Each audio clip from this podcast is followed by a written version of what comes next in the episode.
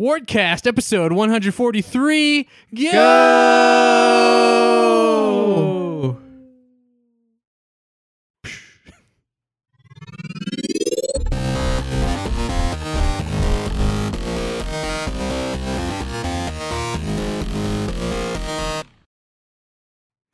That was the sound of fireworks.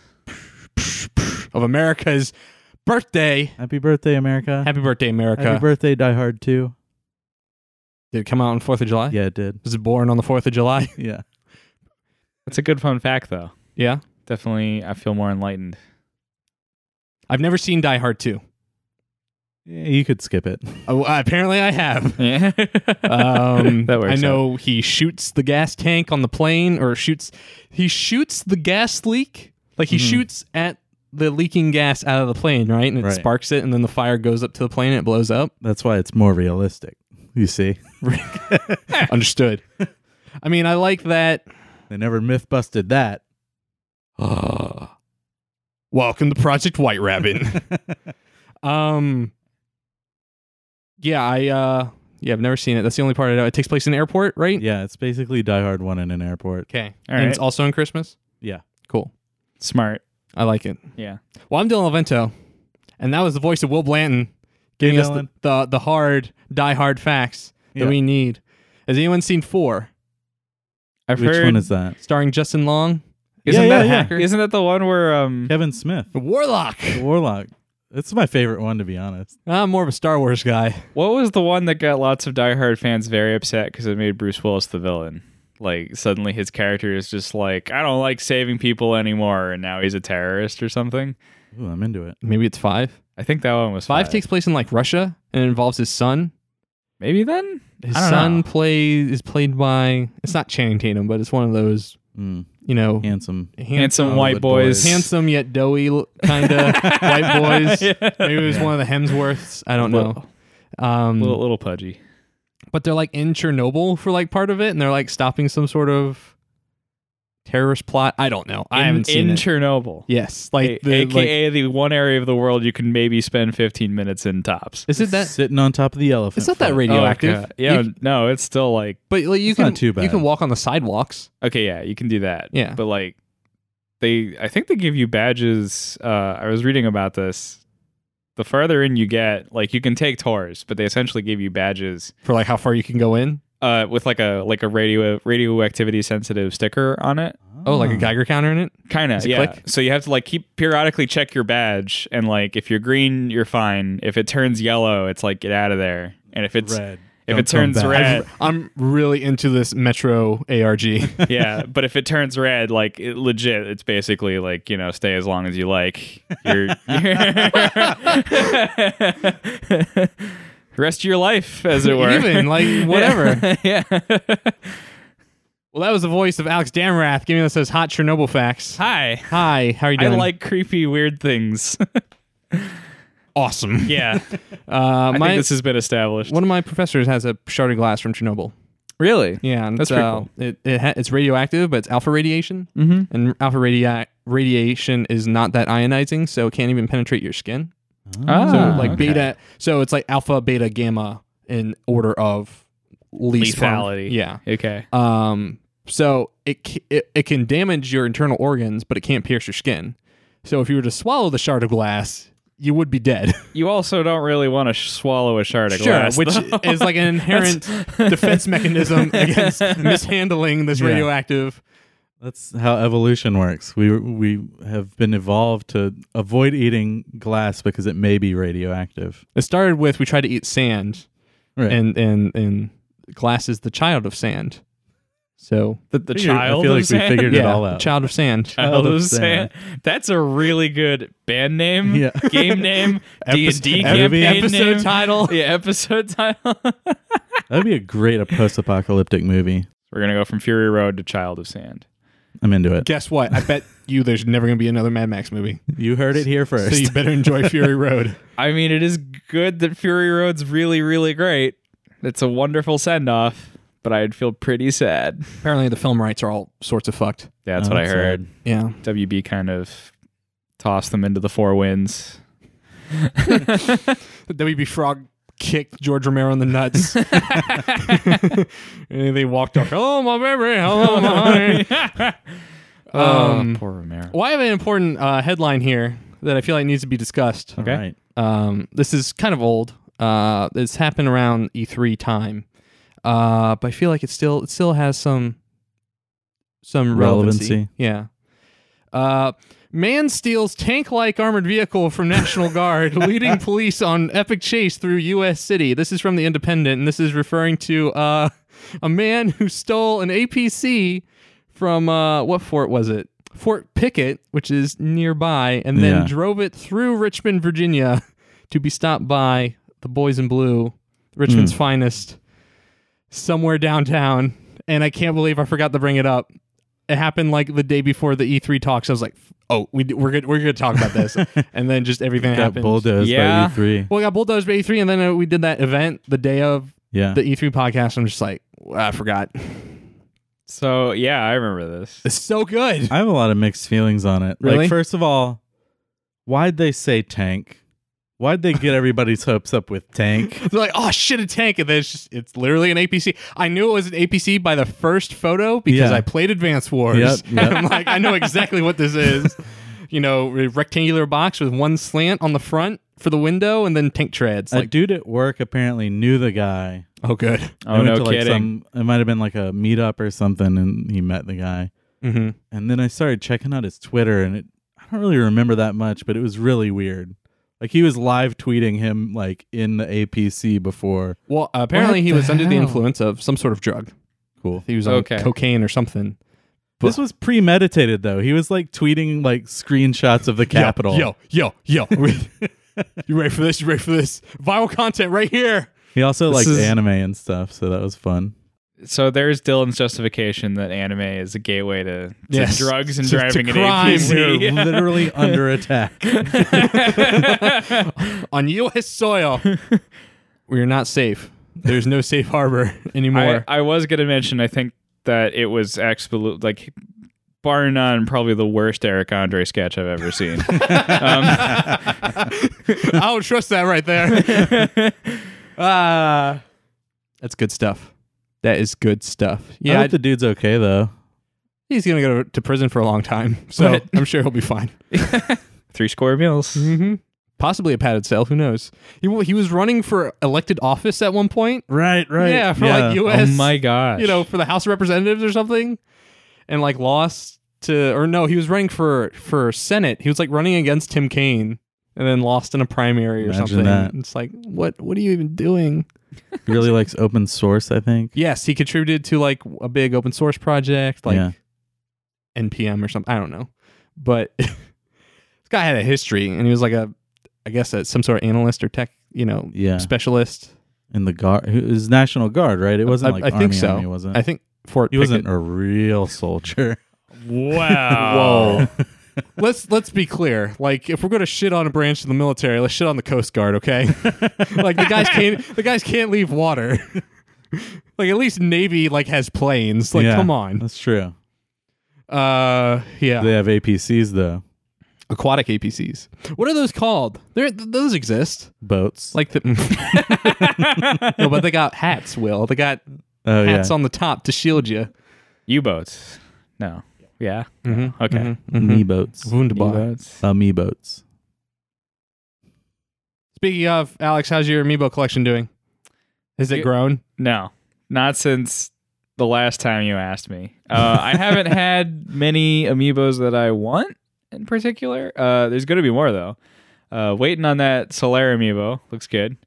Coming out with the game, which got Uh. pushed back. So we're waiting on that in September now, right? I have no idea. Something like that. Um, what else? Uh, looking at those news, the new, not the Squid Sisters, but the the new idols from Splatoon two. Oh, Mm. when they Pearl come out, and- Pearl and Marina. Mm-hmm. Um, Also, I think it's coming out late summer. yeah. Dark Souls, if, Oh. if I'm not mistaken. I thought I read Uh, like they unless pushed, they pushed it back to September Again? I thought that That's was probably- the first one. But sure. maybe. Let's go with sure. Okay. It's never coming out, Will. Yeah, it's it's okay. Just play it on PC. Like the remastered edition's there. You can get through Blighttown fine. I already have the original version. That'll be fine enough. Mm, but with the frame rate, though. and they fixed. No, with on on computer it was fixed day one. Yeah, just but have to run apparently it that. still mods? Yeah. apparently still had issues with Blighttown. Like because the frame rate was so high, things in Blighttown did more damage. Like I never really experienced that. okay, You're just zipping around that area of the map. It's like playing Quake with a lag switch. oh jeez. Um, what else? And yeah, when they re-release Smash Amiibos, I'll have a second chance to get some of the ones I missed and all the new ones. what are you missing? Um, Wario for sure. I know I'm missing him. Okay. Uh, Lucario. Uh, I don't know all of them off the top of my head. Uh, I don't think I'd have Dr. Sure. Mario. Sure, you don't. I don't. Mm-hmm. I'm sorry. Mm-hmm. Okay. Diddy Kong? You got Diddy Kong? Who's Lucario? I don't have Diddy Kong. He's a Pokemon. Oh, I mean, I was thinking it might be like ano- another Mario, like like Wario, Lucario. What, what are Oh. Lucario's colors? It's a good question. I mean, it sounds kind of like tropical to me, so I'm kind of envisioning like sort of an oh, yellow, orange, and purple. I like that. That- Maybe- that's- okay, you literally yeah, yeah. Listed that didn't work. two of three colors that have already been used. orange, okay, like like a nice bright But, orange. you know, it's like Yeah. you know tropical Skittles colors. okay. okay. Yeah. I Um, can see that. Uh, green apple, right? yeah, That's what everyone's mad about. Got it. Um. So yeah, Lucario, Doctor Mario, Wario. I don't think I have. Um. The Mii's. I don't have any of the Mii ones. Mii fighter. The Mii fighters. Can you make Uh, a customized Mii amiibo? I really wish you could. God, that would be that would sell like hotcakes. I feel like. I mean, you I would can go for that. You could do it yourself, but they don't make them like like I always remember I thought this was the coolest fucking thing and I haven't seen another company take advantage of this, but I guess it was Blizzard in the early 2000s they had enough money to try something like this. That's right. But the World of Oh, Warcraft printed- statues yeah. No, that's a third party. Blizzard didn't do that. Oh, they didn't. Mm-mm. Oh, okay, interesting. Yeah. Um That was another company, but they were super cool. They were. My God cousin damn. got one. And Oh I always thought like that was the the coolest thing. God, I want one of those so bad. Yeah. but Uh, now, if I had like my mage, it's like in stupid green gear. Like I found this off a random dude. Like it's not gonna look cool at all. I uh what, I've been I've been playing Monster Hunter Stories and it's given me more appreciation for the Monster Hunter Stories amiibo that I have and I really wish that one like looked like my character. Like if I could get that sent in and have that happen. I'm sure. I'm sure I'd be there's down. there's some sort of black gray market that would more than willing to take care of your needs. There's yeah, probably some kind of 3D printer out there. Um yeah. Uh but yeah, mostly I think above all I am excited for the new Smash characters getting amiibo. Is that confirmed? Yes. They have officially said like, you know, they're like with the reprints all of the characters that didn't get amiibo because, you know, they weren't in Smash 4 Right. are getting one. So there's going to be a Snake amiibo. Well, the, not really. that we, that yawn was not faked, ladies and gentlemen. like that yawn existed. He was like mid yawn when Alex was talking. Um So not putting on airs over Yeah. here. Snake, Ridley, Pichu, uh Oh man. Ice Climbers. Eh.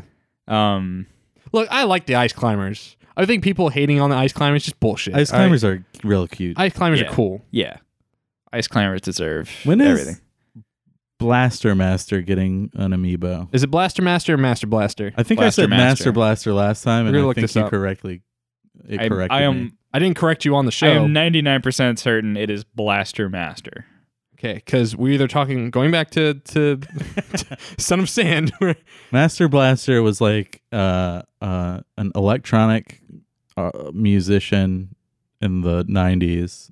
All right, Blaster Master is the game, the Mhm. NES game where you hunt down your mutated frog friend, and Master Blaster is the enemy in the Mad Max films. Oh, he's also it's also a good Stevie Wonder song. So Are you going to look that up too? uh, yeah, I'd like a, a Blaster Master amiibo. Oh, that'd be cool. Stevie Wonder's not dead, right? no, Okay, just making sure. I hope not. Got bad news for you, Will. Died 30 years ago. no. Him, Paul McCartney, Yeah. in the same car crash. Ebony and Ivory, like it takes on a way new meaning now. Oh, jeez. Uh, so that's what's happening. with the amiibos. Amiibos with a with Amiibos. Um, man, custom Mii's would be good. Every time I open up my friends list on Switch, I just laugh at Will's profile picture. It's his Mii lounging on the side. I think I need I need I definitely need more be uh friends on Switch that have Mii profile pictures. Yeah, yeah. What- don't use the default pictures. Shout out That's so like, like boring. no, not shout out. I'm calling out every single person without a Mii profile picture on the Switch. What are you doing? Justin, Nick. Uh, uh, that's all I know. My friend Kyle. Come on. Kyle, If you're listening to this, get together, Kyle. what the hell? Get a fucking Mii.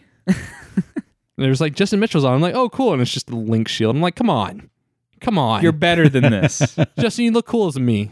They're so good. God, the one that's just like their entire face takes up the square, and that's Ruthie's. it's, it's just Ruthie dead-eyed, just encapsulates the entire field of view. It's just amazing. Mine looks like he's he's like a five year old pretending to be an airplane. Like he's got Oh, yeah, the arms like, outstretched, like, and then uh, what? Like my fiance's is just like face poking out the corner. You just see like the top half of her head and her That's eyes. pretty good. Yeah. I mean, mine's kind of boring. It's just me like. It's like me getting my driver's license photo. but but by but by way of everyone else being so silly, yours is kind of silly. That's just true. just it stands out. I'm deadpan man. Yeah. You're you're this you're the straight man. Always will be. uh, well, we're going to go ahead and get this out of the way. Have you been playing anything? no, not at all. All right. Cool. Alex, Hi. you want to talk about games while Will sits in the corner and watches us? Will, Um, interact, engage with the material. Okay, so I did, I did experiment with uh, two different game frameworks. Mm-hmm. I played with Heaps, Okay. um, made by Nicolas Cannasse. did you also play with mounds? so how no, about but I um, did have a Mars bar. Okay. But- Hey. um, but it was made by this dude Nicholas. He's actually the founder of Haxe. oh. Um, And he's like, Haxe is bullshit. We're going. We're going over here. We're going to heaps. no, it's still a, it's still a Haxe framework. Um, So to clarify, and you, Haxe is just a language, right? Yeah, yeah. It's just a programming language. Haxe is like a compiler basically. Okay. and a language. And then heaps. It's really confusing. Uh, I use HaxeFlixel. Like keep using making new libraries, so it's not making it any easier. yeah, and HaxeFlixel uh, uses OpenFL, which is like uh, an open source Flash API, Mhm. basically, and that uses I heard that's dead. Lime to render for rendering, Okay. and then Lime is just a rendering framework built in Haxe. But You know, you could just use Unity and be in complete ignorance about all this stuff for the rest of your life, and it's great. I, I do kind of like wish there were there was a better way of just like installing something once and then playing with it, but it's not too bad. Well, if you just use Bower, it's really easy. You just put the command line. yeah, you do have to install some stuff like that, but but yeah, so heaps is cool. Uh, it's not for me. The API is just kind of goofy. Like for instance, a sprite isn't like a graphic; it's just like a container that can or cannot contain a graphic. Okay. which makes some sense because you can do some. I mean, it's basically sort of like what a game object is in Unity, I sure. guess. What other kind of data can it hold? All kinds of stuff. Okay. I Scripts mean, or anything what- really. Yeah, Okay. Colliders. uh, I'm pretty sure. I didn't really get too far into it. Is there an editor window in this one? No, God damn. when you're like, okay, now I'm going to draw the screen. I'm like, what? there is a um a popular Haxe uh editor for game framework engine thing called Armory 3D, Mm-hmm. Um, which is free and stuff, but it's 3D, so out of out the window with that. I, I make my own 3D Yeah, well, how often do you make like HTML games? every day. for Oh. work, right? Yeah. Have you looked up uh, superpowers? Yeah, I wasn't too into it. Okay. Oh, you've you've mentioned this before. It was Yeah. it, it, it is cool. I'm I'm I'm I'm into it existing. Okay. I'm just no, it's not for me. Gotcha. I've been meaning to try it out. I wanted to see if anyone had opinions. But um and then the other framework I tried out was HaxePunk. Uh sequel to Jazz Punk. it's actually uh, the sequel to Flash Punk, which was sort of another fl- Flixel like framework for Flash. Mm-hmm. Um and Is that, it a Flixel like or Flixel light? uh it's Flixel Light. Okay. No, it's actually it's pretty cool. I got excited because like on a cursory glance, it looks like a entity component system kind of thing. Right, which you were messing with before with in Yeah. HaxeFlixel. Yeah, uh, but it's I can't find any components. It's all entities. Where where'd they put them? yeah. So I I, I don't think it's really like ECS. I think it's just like they call the the main object in that framework an entity. Got it. So that was fun. And then I sort of like made my own. I've already made a ECS system for Flixel, but I think it was too, uh, too. It was bumping up against Flixel's framework Mhm. too much. So I made sort of like an ECS light thing where it's not super crazy entity component systemy, but it's you have your sprites that are entities and you can add components and the components get updated. And this is all for what? future game stuff. Okay. I want to get I want to I've played around a little bit with like composing entities with components. So like basically like the big thing is that like right now if I make a player, the player can jump and move and do all these things, but like I'm just putting all that in the player class, Mm-hmm. in the Celeste player class. Uh-huh. But- getting even longer. you know, with EC, uh, an entity component system, the entity is the player, and then like a real entity component system would be like the graphic is a component, everything's a component. But with mine, it's basically like these different behaviors are components. So I can like create a jumping component or like a, uh, I can combine like AI stuff so that I can make something that bumps against walls and turns around or jumps at a ledge or and, th- and this would be all for the purpose of like encapsulation, right? So you just don't have everything just piled into this single script. Right. And I can just like reuse stuff and like I think it beyond just like programming with better patterns, I think it's also like it helps when you're coming up with stuff. So like if you want to come up with a new enemy instead of being like what is the enemy I'll come up with? Maybe it's a ghost, maybe it's a lizard. You, You have a just- you have a basically parent Yeah. that you're then inheriting from that, and And you just have like this big palette of like different behaviors that you can that's what scriptable objects are basically. Yeah. In in in Unity, I mean Unity is like very entity component Good for that, system. right. Yeah. um, I really like the scriptable object stuff because I can just I'm using it primarily for um because everything in Peak is uh uh based on sprite layers. hmm So there's a shader, and anything that's in front of that or a higher number than that uh, shader, that the cutaway shader uh, gets cut away, and anything behind it gets revealed. and so Ah. that's how the two different Nice. worlds thing works. Um, but it's really hard where I'm like, oh, okay, the s- scout sprite should be on. Di- well, scout is like eight different sprites stitched together, Right. and I'm like, all right, well, that should be on a different layer. But then I have to change basically the entire relationship of that hierarchy, that scout hierarchy.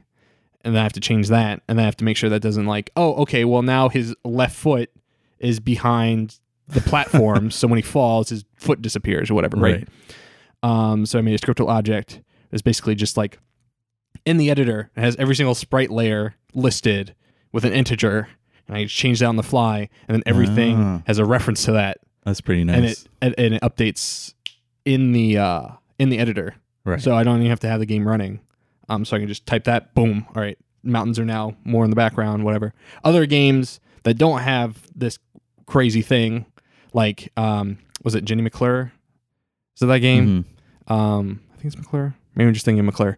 Um, or Hollow Knight or uh, Lightfall. They all just use the z-axis, right? Right. So when they take the thing out of 2D camera and they, you know, give it perspective and wrap it around the thing, you know, Hollow Knight's on one plane and then all the foreground stuff is like higher in the Z axis and all the background stuff is less in the Z axis. And I just assume it's all like probably only in like two or three different sprite layers because they're Mhm. just using the Z axis for uh, their hierarchy. Right. But I can't do that because like the shader is using. Yeah. And I bet I could probably tool with it to use the Z axis and it might make it easier. Uh, It's it's fun to abstract that kind of stuff out. Right. Yeah. Yeah, so that's what I've been doing instead of Instead of playing, Playing games, games. instead of doing your goddamn job. No, I'm just kidding.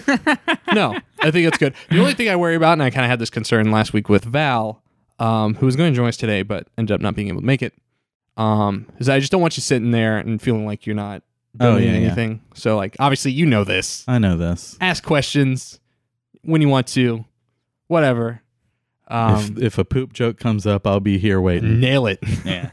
Bullseye. um, well, since we're talking about game dev, Alex, been working on anything? You want to talk about? Uh, honestly, lately, no. Um, I've put a lot of things on the back burner just to sort of sort new life situations out. But that's uh, that car. the new car. You gotta deal with that car situation before I you do. get back to game dev. I do. Um, Get a laptop mount for your passenger seat. Code in the car. Every every, every red light. Yeah. Two lines of code for every red light. I think um, that's a good idea. Uh, That's what cops do. You're just making games. Yeah. yeah. Check out this GM game I made. Getting really into Bitsy. But so nothing on the game dev front. Uh, no, nothing really to talk about. Okay. Um, Um, I kind of want to talk about some stuff, uh, game dev wise, that I was tooling around with. Um, I'm redoing the art in Peak. I sent you guys that new Scout sprite, Yeah. and then you didn't say anything. oh, So It thanks, guys. Too yellow. I mean, not yellow enough. I don't remember. Your flux fucked it up, Dylan. That's all I gotta say. Um, actually started adding like textures to it and stuff to make it more like a papercraft feel, Oh, which I'm really li- liking. Uh, like the shirt is uh actual like uh watercolor paper texture, and then the pants and the hat use like a uh, leather texture. And I'm doing that with all like the environment stuff too. So I have like a tree, and the tree has like basically have like a a square um, texture of like tree bark that I make the size of the tree instead of like tiling it because that wouldn't look very good. Um, Are you gonna make a cool shader so that it looks like the edges of the thing are like torn paper?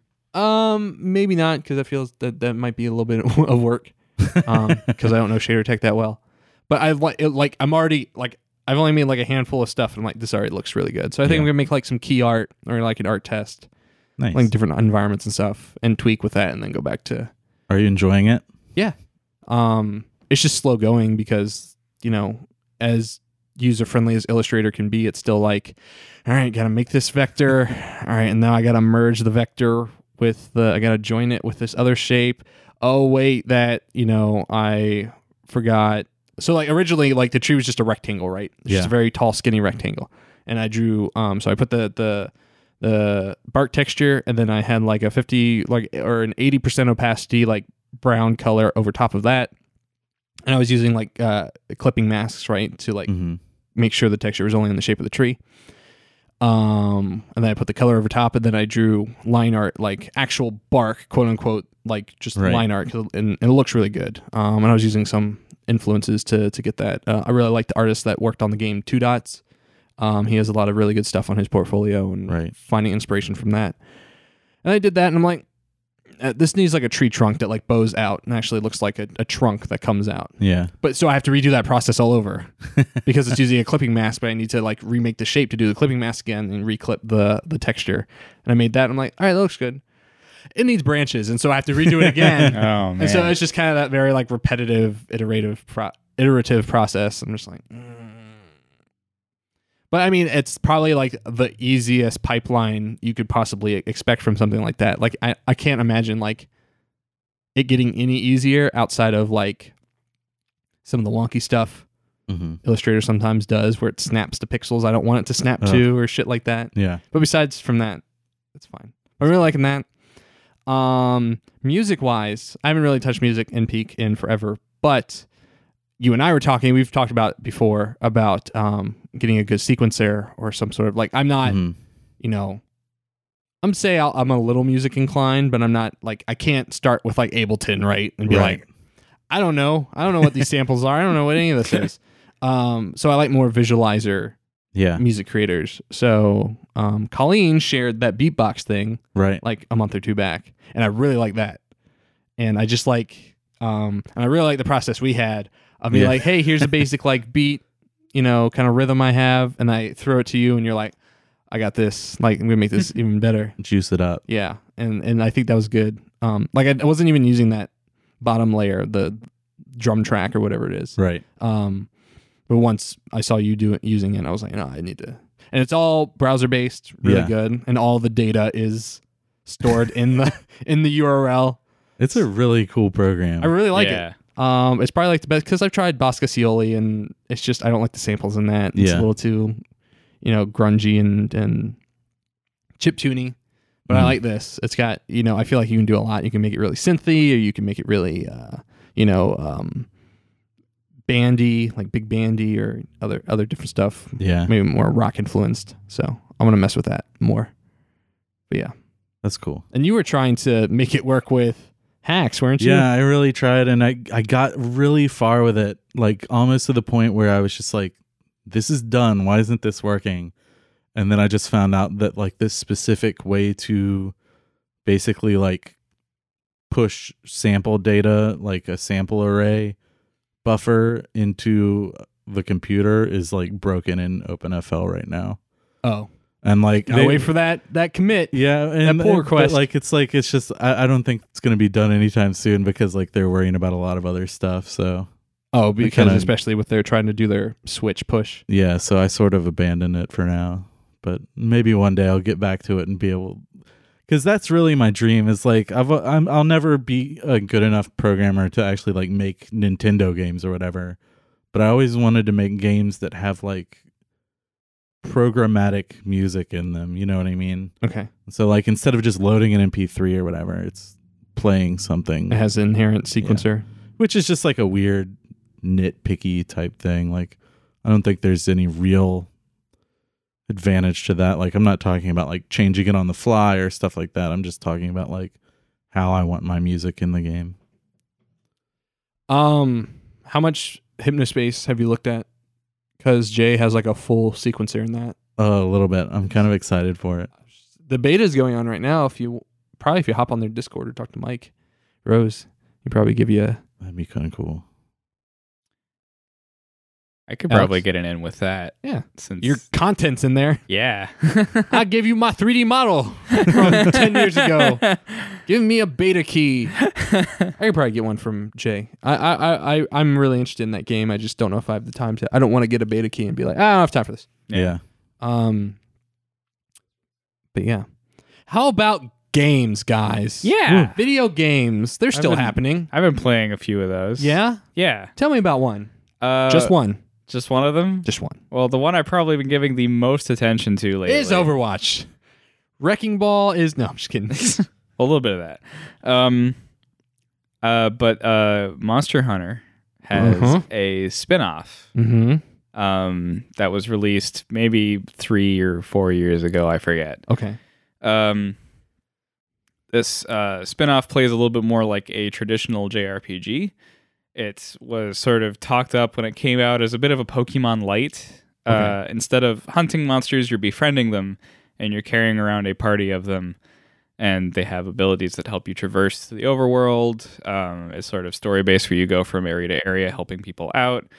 And I feel like, at least given how much I've played of it and how much I've tried to play of, of new Pokemon, so anywhere from like X and Y. XY to Sun and Moon. Um, this is doing a lot of what I liked in Pokemon better. Uh, How so? all right, so and this is Monster Hunter Stories. Monster Hunter to Stories. clarify. Yes. Okay. Uh, one thing I really okay. One thing I want to get out of the way real quick here though is I think bar none, it's the prettiest 3DS game I've ever played. okay. They've got a very specific art style. They pushed it to the, to its limits, and and they've made a lot of really cool effects happen on this tiny machine. Um, I mechanically. So uh, there's a couple things that like lots of Pokemon fans ask for a lot that uh, Monster Hunter I feel like given its reputation felt like it could probably move forward on. So um, much like everyone's asked, you know, why don't we have our Pokemon with us and like they walk around with us, or why don't we have it so like we can ride them, or that sort of thing.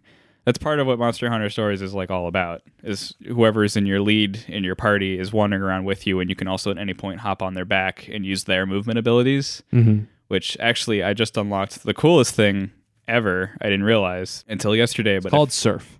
if you're on the back of one that can fly, uh, your fly ability is legit. Like, no, it just you're in like a free form flight now, like What? exploring the overworld. Like like Fuggle? Like Fugle? yeah, That's a bit pretty rad. Like- bit like Fugle, but- a bit like Fugle, but probably not as intense. Um, Hmm. I mean, it's, it's still like a sort of basic JRPG overworld that you're roaming around, but now you sort of have like free access to every little hidden area among like the an map. airship in classic Final Fantasy games.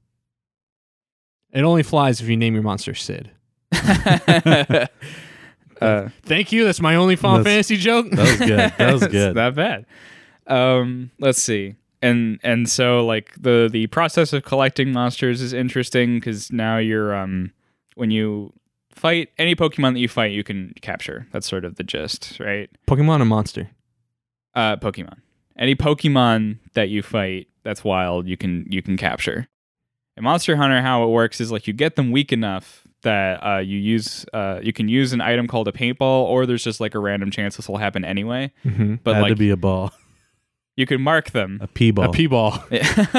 you can mark them and then uh, they will try and retreat and uh, there's like i said there's a chance they'll do this anyway and uh, if they do retreat um, then their uh, nest is marked on the map Mm-hmm. so you can Oh. find the nest go to it and then you steal their eggs Kill their family. Aw, so then like there's this whole process right. of like taking the eggs back with you you hatch them and raise them on your own and so you don't actually like capture monsters you like have you have them as pets from You the just- beginning Practice.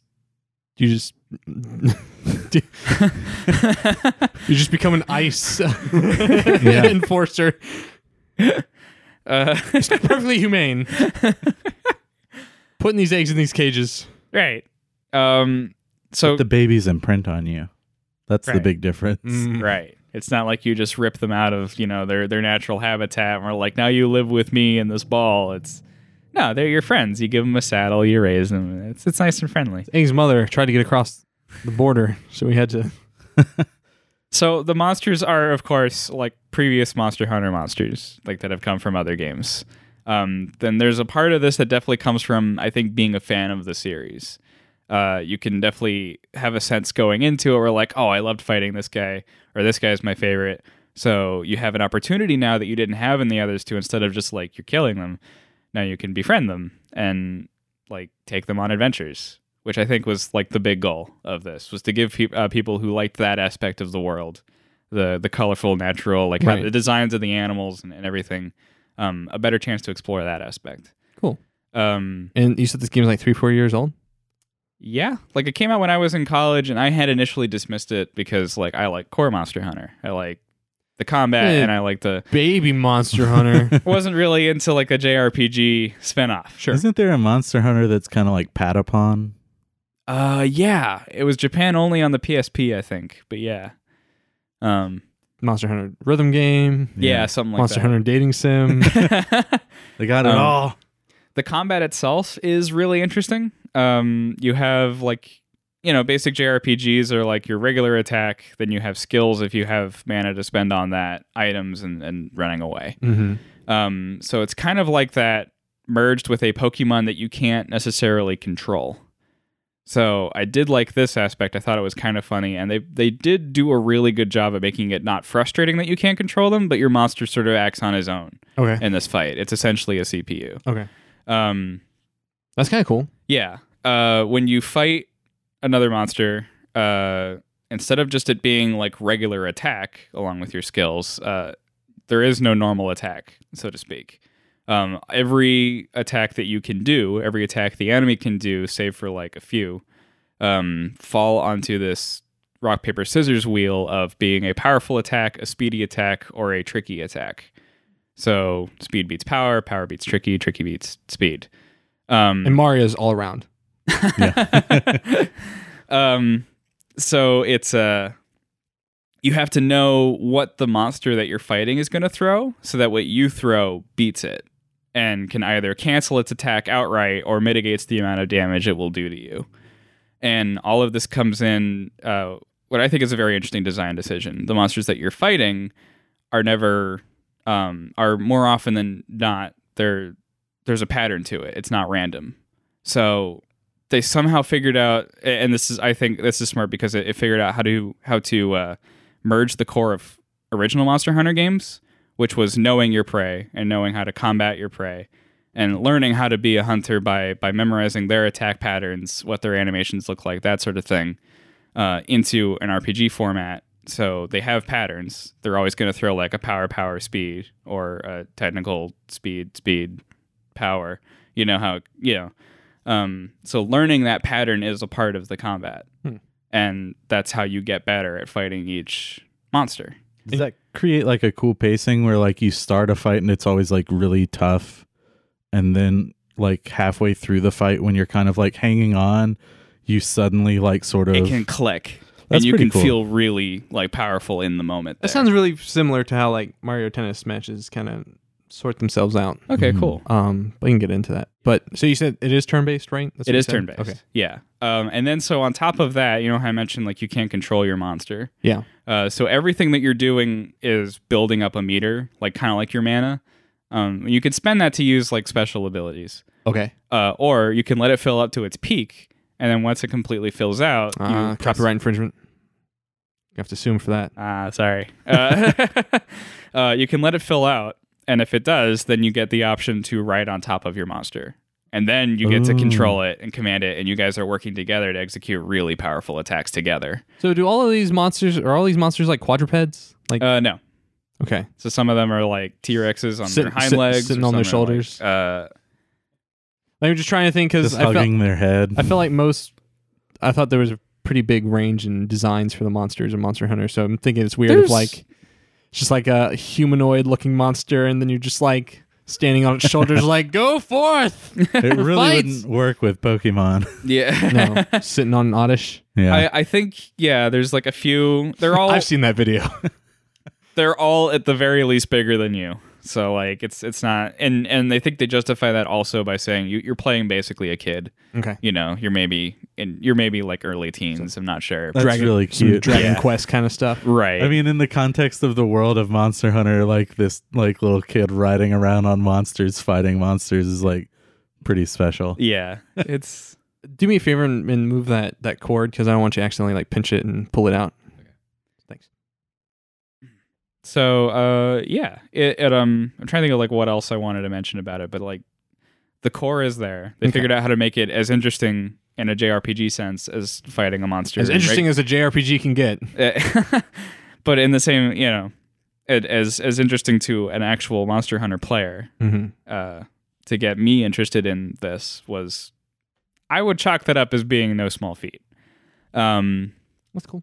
Uh, they, you know, the story's simple, but it's it's a it's sort of a cute JRPG that's definitely on the kiddie end of things. So, do you think the game's more engaging, more engaging than Pokemon, because you think the mechanics are better, or you just think it's because it's it's a new setting?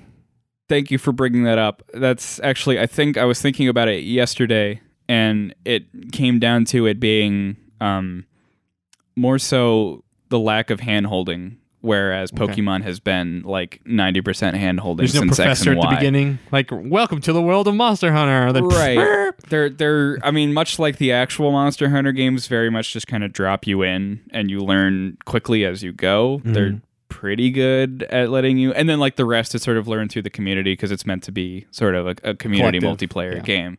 Um, stories knows just what just enough of what to tell you, just enough of what to walk you through, hmm and then the rest of it flows very naturally. Okay. Yeah. Um No hidden moves. No, no um, technical moves. No. Oh, uh, yeah, no, no, they they learn moves, um, not in the way that Pokemon do. Well, actually, there is like a system where you can supposedly. I haven't exploited this fully, but they, I did reach a point where they taught me about this. Later on, I guess this is like the end game uh, goals, but uh, you can teach, like, say, a poke, uh, not Pokemon, a monster that is generally ice based. well, it's, it is a monster. It's a, it's a pocket monster. right? Um, These are just non-pocketable monsters. so they they introduced it to me by saying like go and find eggs capture essentially a lagombi which is a ice rabbit like it does ice attacks it uh, slides on its belly like a penguin um, it's really cute and fluffy and, and it's yeah it's cold based and so they taught you this by saying go catch one of those. I brought it back and like here's this cool ritual you can do. And the guy like uh throws up uh t- on onto this platform he like he, he he leads uh, his monster, which is a it's called a Yian Kut-Ku. It can breathe fire, and he does some ritual where they like swap moves. Oh, So now my Lagombi can breathe fire, and his Yian Kut-Ku can like do an ice move or something like that. So like Wow. there is like an end game metagame sort of thing where you can teach them things that they're not supposed to learn, Right. but otherwise it feels very much like traditional RPG or like Pokemon without HMs where they just learn stuff as they level up I mean, on occasion. And I think that's what like the egg groups do too, right? So if you have two Pokemon there in the same egg group, and one is like, I forget if if the Pokemon is always like what the mother Pokemon is or the father or whatever, but like you can do stuff where it's like, oh, you just hatched a, you know, a Chansey, and the Chansey knows Earthquake because the one of the Pokemon like you you mated it with a Nido King or whatever. Right. Yeah. So yeah, it, it's it's makes some very interesting choices. It's um grabbed me as far as someone who doesn't really appreciate RPGs, but was able to get into Pokemon back when that was huge. Um, if that says anything, I'm not sure, but I I have been enjoying it a lot more than I thought I would. Well, we kind of brought it up last roundtable where you know I've I've I can't really get into Pokemon anymore just because it's so like it hasn't advanced. So like I kind of made this weird comparison in my head to like you know I really like Lego Movie right because the Lego Movie Yeah. does both uh, appeals to my child nostalgia, but also does it recontextualize it in a very adult way because Yeah. Lego Movie is about creativity and about the loss of creativity as you get older and you know and how you deal with that right um, but it's still about you know it's fun it's a fun adventure romp with legos and indiana not indiana jones uh, they're knockoff indiana jones. Johnny thunder's there and whatever. Yeah. um, and then i think of things like harry potter. Like harry potter is very uh, it, it grows up with you as you go along. Like you know the first one is very much like a kid's book like a very early child like Yeah. easy read like third grade fourth grade book. And then by like Order of the Phoenix, we're talking about like teen angst and how shitty teachers are and stuff like that. And it's like this is like like it perfectly traces with like the people that are introduced at it at like the right age and like it ages up with them very well. Same thing with like Toy Story 3. Like Toy Story 3 Mhm. takes place it's about Andy going to college and it's in it, it, you know released in 2010 and the original Toy Story was like 94 95, right? And so if you saw if you were like five or six years old when you saw Toy Story One. You saw Toy Story Three when you were graduating high school and going to college. And Right. it's like this perfect like thunder strike, you know, lightning bolt of you know this is going to affect some people very very strongly because it just hits that right thing. Yeah. And I wish Pokemon did that. Like I wish Yeah. Pokemon like either mechanically or narratively or something just you know evolve grew up a little bit like but i feel like game freak nintendo pokemon company are very much like no this is about this is a kids first rpg this is about you know introducing young you know children to you know imagination and excitement and befriend and friendship and befriending these these creatures. I think Mario Odyssey did a pretty good job with like sort of evolving but still staying like kids Yeah. first. Yeah. And I mean, in, in Mario Odyssey is like this weird kind of like, um, or the Mario series in general is like this weird experimentation thing Right. where it's like, okay, here's uh, 64, it's a 3D platformer. It's like, okay, this is kind of gold standard. Here's Mario Sunshine, a you know iteration of the 3D platformer, still good, but here's this, you know, here's FLUDD, here's this water gun mechanic, here's uh, Galaxy. You Mhm. know, kind of people that think like Galaxy's the true sequel to Mario 64. It's this like great 3D platformer, but it's got some of this, you know, shitty motion gimmick stuff in it. Right. Um, here's 3D Land and 3D World, which are this kind of weird like side Yeah. project, side story things, and it has this isometric camera and all this weird stuff. And it's more about it's more like an evolution of Super Mario Brothers 2 than anything else. Mm, Yeah. Yeah. Um, and then you have Mario Odyssey, which I feel like is again, like if you're looking at like the time, the main timeline of 64 to Galaxy to, or six, even 64 to Sunshine to Galaxy to Odyssey, like it's the the the culmination of all that. But you know, Galaxy, I mean, uh, Odyssey does things that I feel like Galaxy stopped doing. Right. Like there's an actual story for as much as you can have Yeah. a story in a Mario game. There's one in Odyssey. There's not one in Galaxy, one or two. Um, there's just like a kind of treating treating the world as like this grounded reality as opposed to like just a handful of just levels. right. Like it's a lot it's a lot less mechanical, right? Yeah. Like you can't you can't see the the the gears moving in the background as much in Odyssey. Like it's Mhm. much more about an adventure, and I mean, and that's why we gave it the award of greatest adventure because it, it felt like this this Odyssey. right. Um, and yeah, so yeah, Mario has a really weird lineage, but they're just so perfect, quote unquote, mechanically that you know Yeah. pe- people aren't going to Mario for a narrative, right? People Right. aren't going to Mario like let's really. dr- Let's. What does it mean to be an Italian plumber? Yeah. Um, but I just feel and, and Pokemon like you know has Pokemon's always about friendship, right? Like the main character wins because the main character loves its Pokemon more than the rival. Like Blue doesn't give a shit about his Pokemon. Red does. Oh, there absolutely is that story in Monster In- in Hunter Monster stories as well. Okay. Yeah, you have a rival who who hates all monsters. You know, the one he They're a tool, right, Right. yeah, ends to you know you're you're the one who loves them and cherishes them. and that's a great story. Like that's a great like theme to have for that games. But like, there's just so much like mechanical like you were talking about before like the tutorialization and just like the long on ramp for pokemon games. There's just so much like getting in the way of like this when you sit down and play a pokemon game in your 20s or whatever you're like this is still for a kid. Yeah, like it's telling me stuff that is just like like dude i got it. I, like you throw the pokeball you fucking you get the badges you do this and like there's just not enough there like and that's why i pined for like a, a pokemon game that's like actually like a 3d action game or whatever right Right. because it's just the, the the turn-based framework just doesn't do it for me anymore um i don't think they're ever going to do it but um wouldn't it be cool if it was just custom robo but with pokemon i don't know i'm just saying oh, that'd be awesome. i'm just saying Holy shit! Yes. um Sorry, I've been wanting a new custom robo for years. but imagine it was pokemon Yeah. Oh, I'd do that. so it, it it's frustrating because there's a lot of love for pokemon for me and i don't know how about you will is there any franchise like that that you feel like yeah they're still making them but they're just they're I mean, just for making me, them the same as they used to. for me, it's Zelda, but like, okay. I That's- kind of I expected I this. actually like it completely. That, yeah, you should have saw that I should coming. I should have Yeah. seen that. but I mean, it's not really. It's I don't. Th- uh, you know, despite all the things I have to say about all the modern Zeldas, like I don't think they're bad games, but they're just like they're not the Zelda that captured me in my youth. You know. Uh, Not my Zelda. Yeah. Hashtag not my Zelda. Um, I think having now played Shadow of the Colossus, that your sensibility about that stuff makes as much is in starker relief to me. yeah. It's like, oh, okay, you want this? Yes. That makes sense. Yeah, Zelda isn't really ever going to be that. right. Like even having never played Zelda 2, but like having seen screenshots and like understanding like the art direction of Zelda 2, being like, yeah, this makes sense. Like Yeah. this, this I can see how one would go from Zelda 2 to Shadow of the Colossus or even like Dark Souls or whatever, right? Like Yeah. I, Yeah. Could, I could see how like, oh, you want a world that's like, because Zelda's weird, right? yeah. Like Mhm. there's so much, so many assumptions that you make. Like never, there's a lot that's just never explicitly stated Right. but it's just like, hey, hero of time, you know, et cetera, et cetera. Um, yeah, the Sheikah tribe, uh, the, uh, you know, Ganondorf. Uh, what's what's his race called?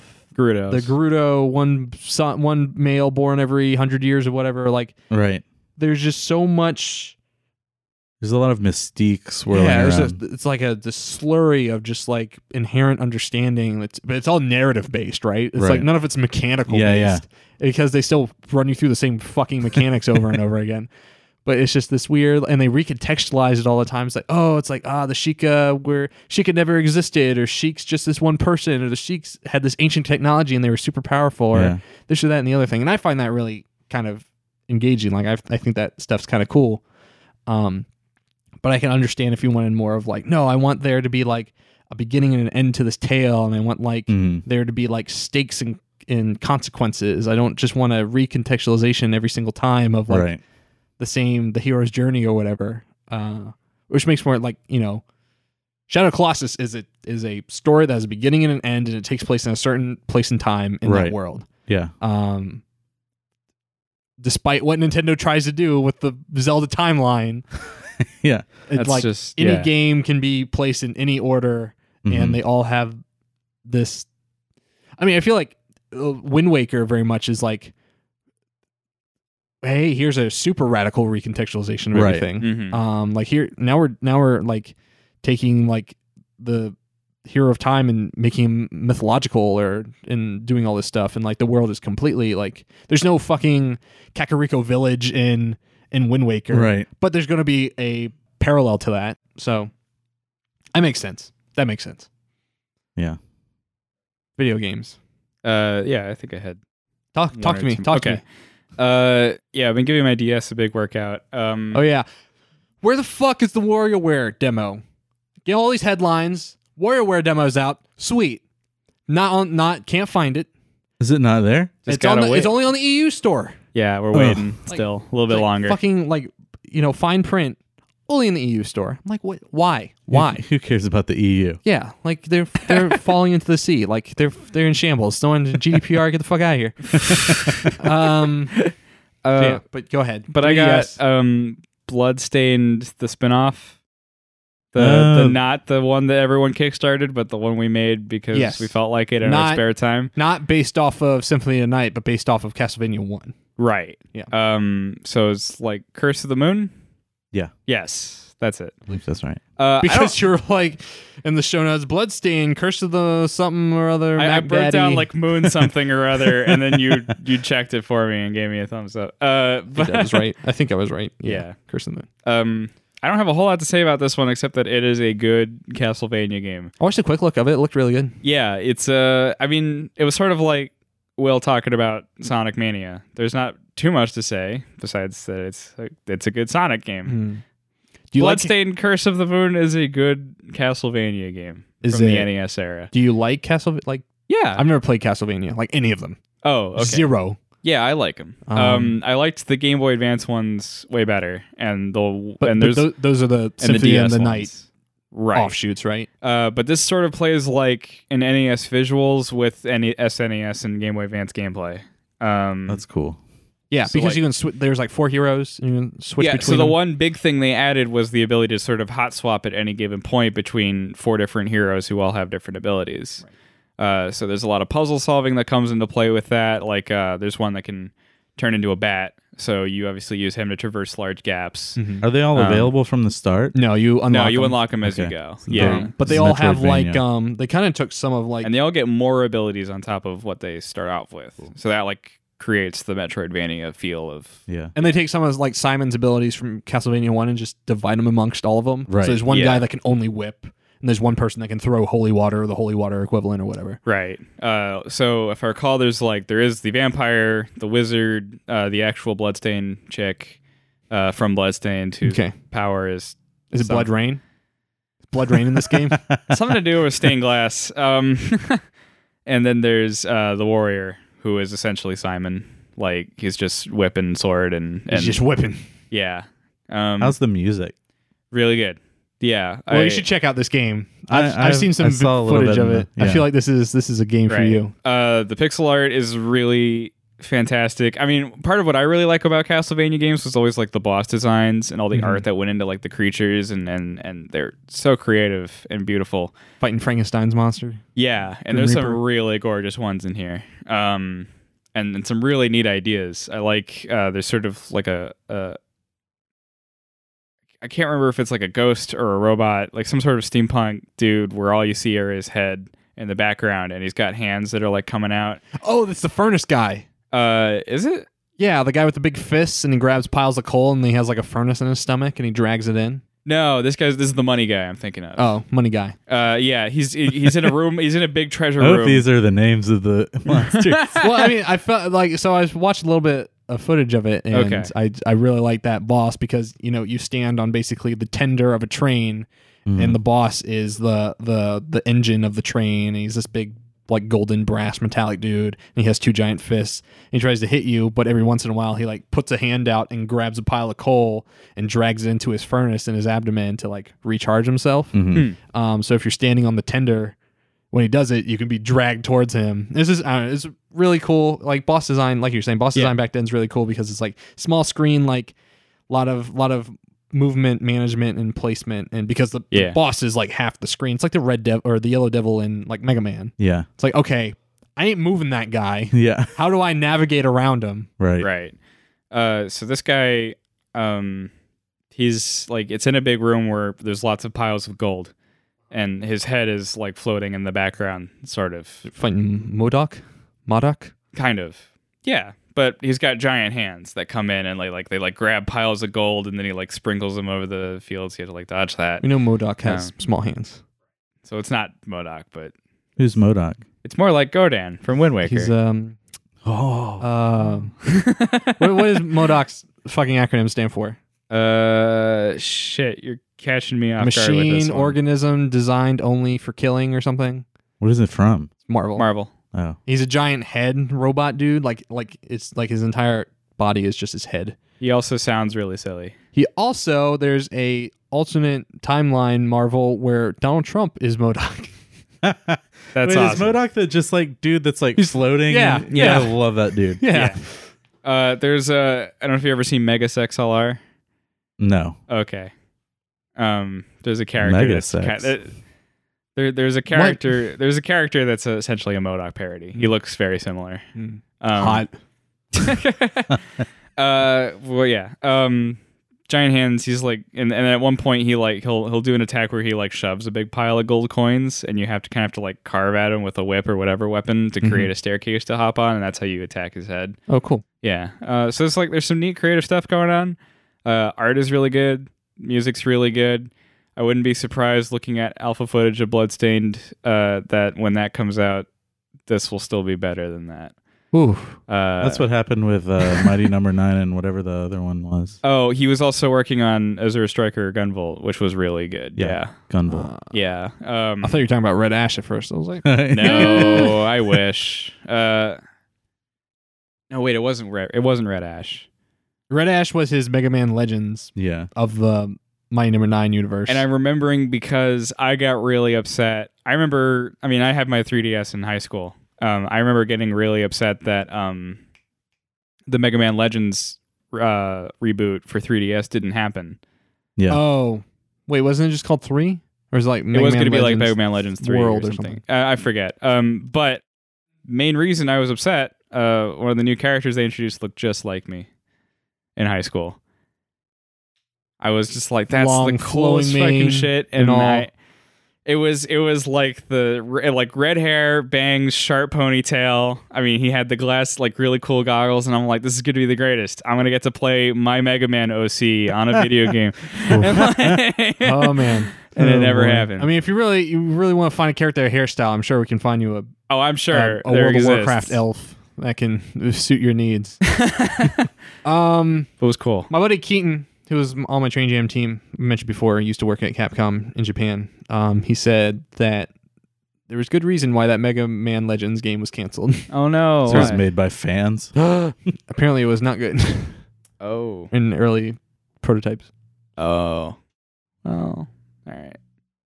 Cool. And so, then 3DS party over here. 3DS party. But then, for a brief moment yesterday, uh, I decided to go ahead and download some of my new PlayStation Plus purchases. Oh yeah. Okay. Uh, Like well, what? one of them that I hadn't downloaded yet. Um, so yeah, that took about I don't know five ish hours because it's a it's a seventy gigabyte game. I'm talking Call of Duty Black Ops Three over here. Coblops.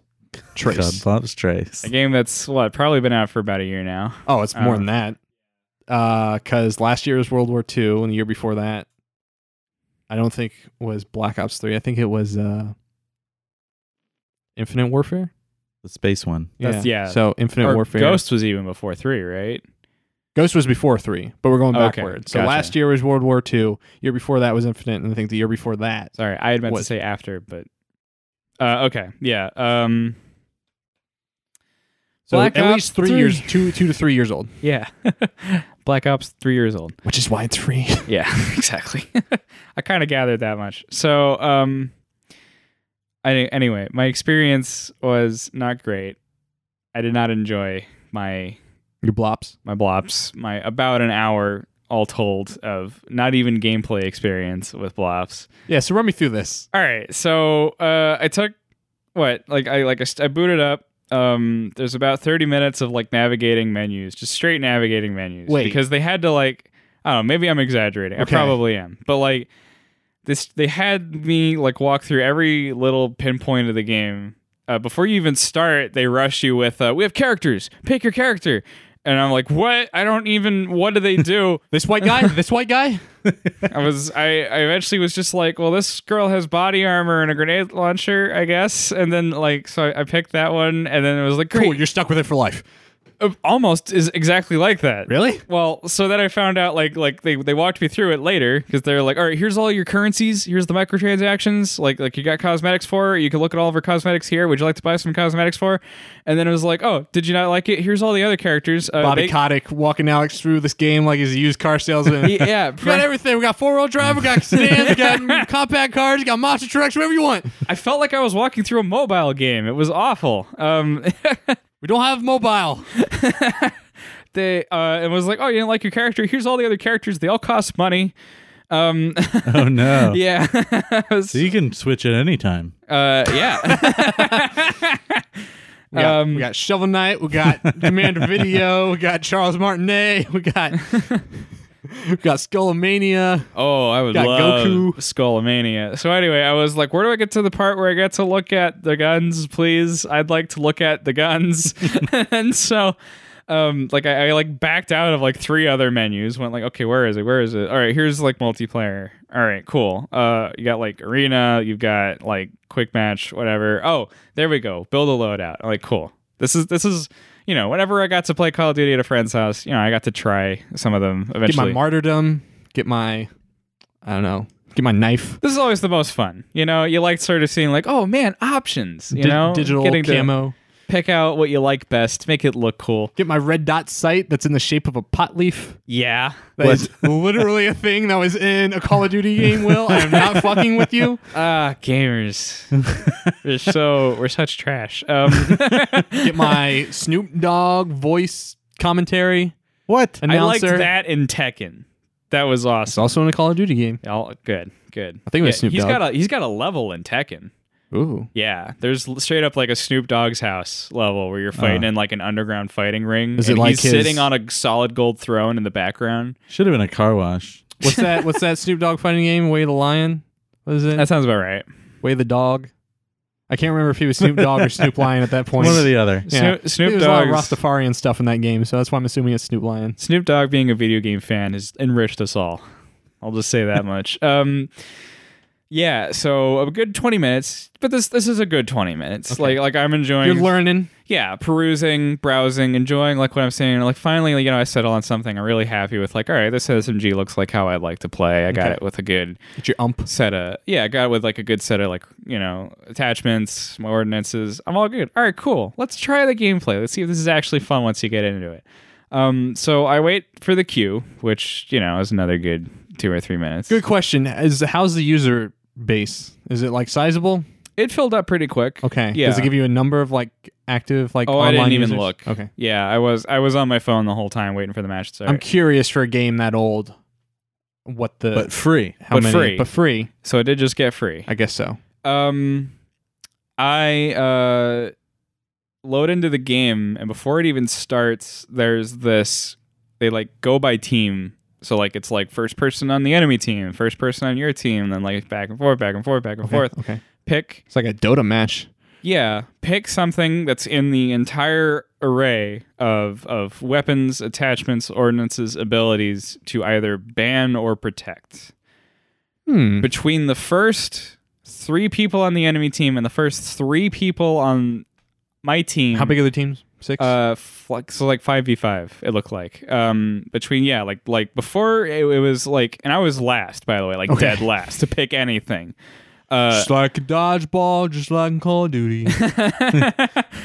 uh, so these first three people and then like the next three people uh, on the bottom was like filling up like ban ban ban ban everything i had picked for Okay. my loadout okay. i don't know if they could see mine yet and this was like picking on the new guy or if it was just Definitely All felt right, that guys. Very funny. or if it was just like maybe I am like thinking about this too much as a designer and I happen to pick something that was genuinely OP in the Yeah. community right Yeah. now. Uh Get your noob tube. but legit it was just like everything I had picked was now illegal in this match and I just sat there like what the hell? Like this is what I came here to try. This is what I came here to play. It then like gets to me And it was like, what would you like to ban or protect? And I'm like, oh, what the fuck? I don't know. Can you unban something? No. Okay. Yeah, and and then I'm just like, so I, I like first of all, like I first I scroll through the menu and I'm just like, all right, let's just pick something at random, I guess, to protect. I don't give a shit. Smoke Um, grenade. And then like I'm I like hover over items and I'm pressing buttons and nothing's happening except for like when I press circle, which says, do you want to give up your ban protect? And like I can't figure the hell out what this is. So I'm just like, fine, yeah, I give I give it up, go on to the next guy. And before the match starts, I guess they this is like common now. So there's like another 30 seconds of just like if you have anything that's on the ban the ban list, you know, now's the time to Pick make a a, new new, loadout yeah. or pick a new one or, or be given a default one Right. essentially. And that was the point where I just said, "Uh, nah. And I hit the home button on my PS4 and I uninstalled it. Like that, like, that was such. I didn't even get a chance to play before it was deemed that the way I was going to be playing was was wrong. I can I can understand that's a little maybe user hostile, especially new user hostile, but Yeah. the con- concept of a kind of like trading, I don't know, uh, uh, drafting component sounds kind of cool. Especially in a game where you're allowed to customize basically every aspect of your of your person. I think that would be really interesting if the point of the game was like more centered on like a custom loadout for this one match. So like the idea that oh, you so would- like everyone gets it. right, Yeah. Yeah, that's why I assumed it was going kind of. um, Yeah. yeah, but like if you choose your loadout beforehand and then you get faced with this, then it's like, well, what? Yeah. What was Yeah, the point of that? It's kind of backwards.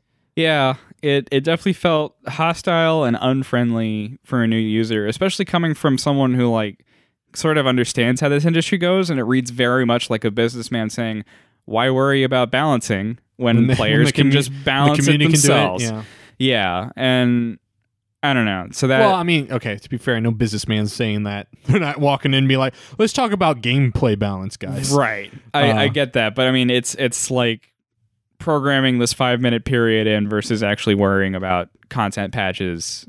Sure. You know. But in a, a s- franchise that is on a yearly site release cycle, Yeah. like what? No single game is, I guess, going to see that much. Is it'd be like it'd be like Madden, right? I can eas- Yeah. easily see that kind of stuff. Actually, it'd make kind of sense in Madden, like player drafts. Right. But uh, yeah, yeah. I I wonder. I haven't played a Call of Duty since Modern Warfare Two, so I couldn't even tell you like what the hell. Like I, you know, I hear about that stuff. Actually, heard Black Ops Three wasn't really well received, but specifically from the single player side, um, it was kind of like because people love the Call the Black Ops storyline, but three I heard was like very detached from like Mason and the and the numbers and whatever the hell else was going on in that in that series. But I'm sorry you had a shitty time with it. Yeah, I mean, I no real loss to Call of Duty. Right. I mean, but it I just figured, you know, I'll give it a shot. But, But I, that I- wasn't. I always want to try one, but I don't want to drop sixty bucks. I mean, I could rent one. Yeah.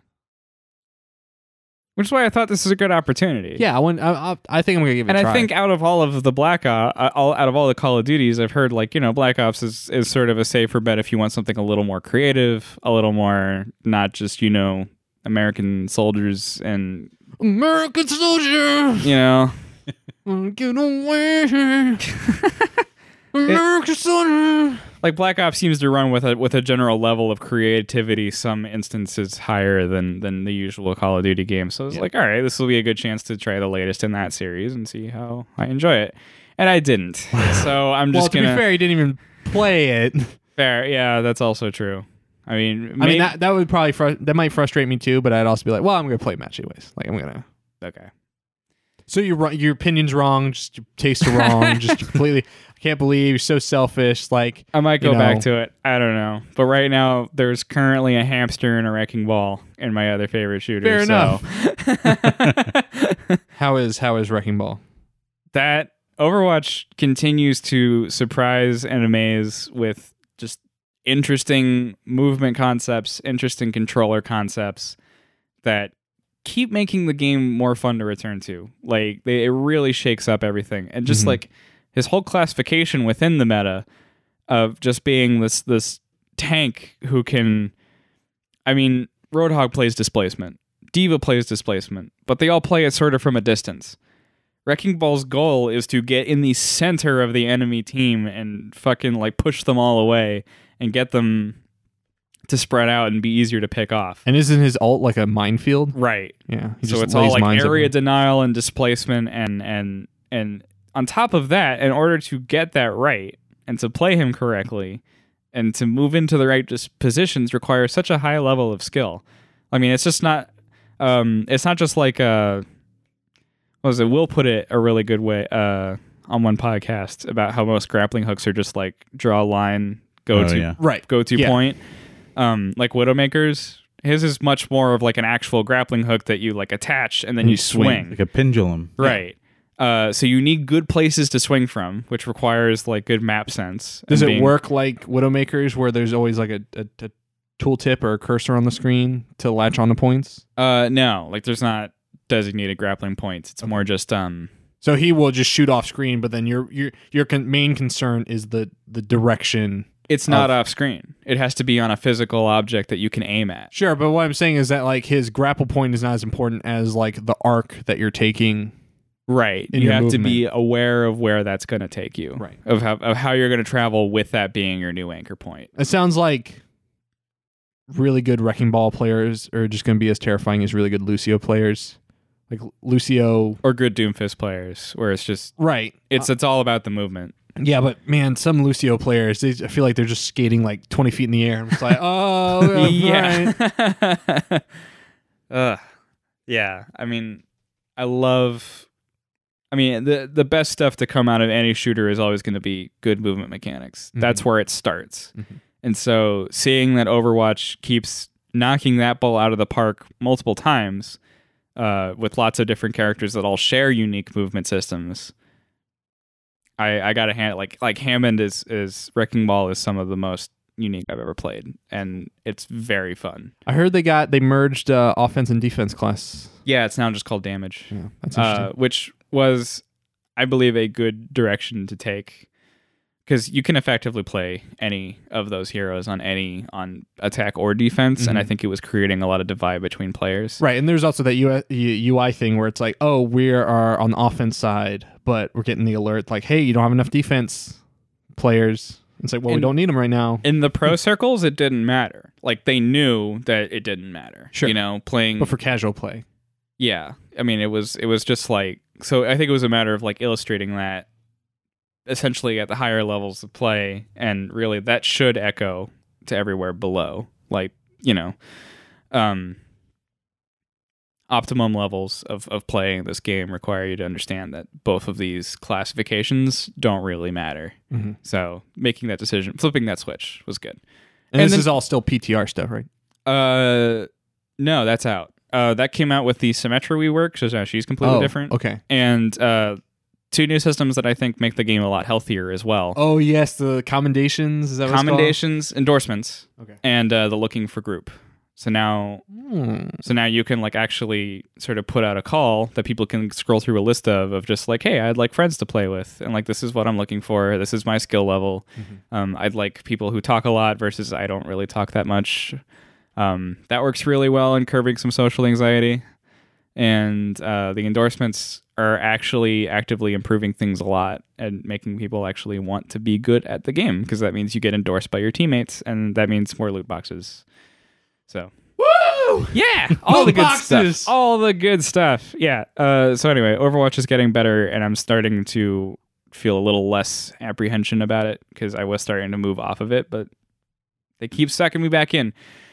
It's definitely a, a success story as far as games as a service go. Right.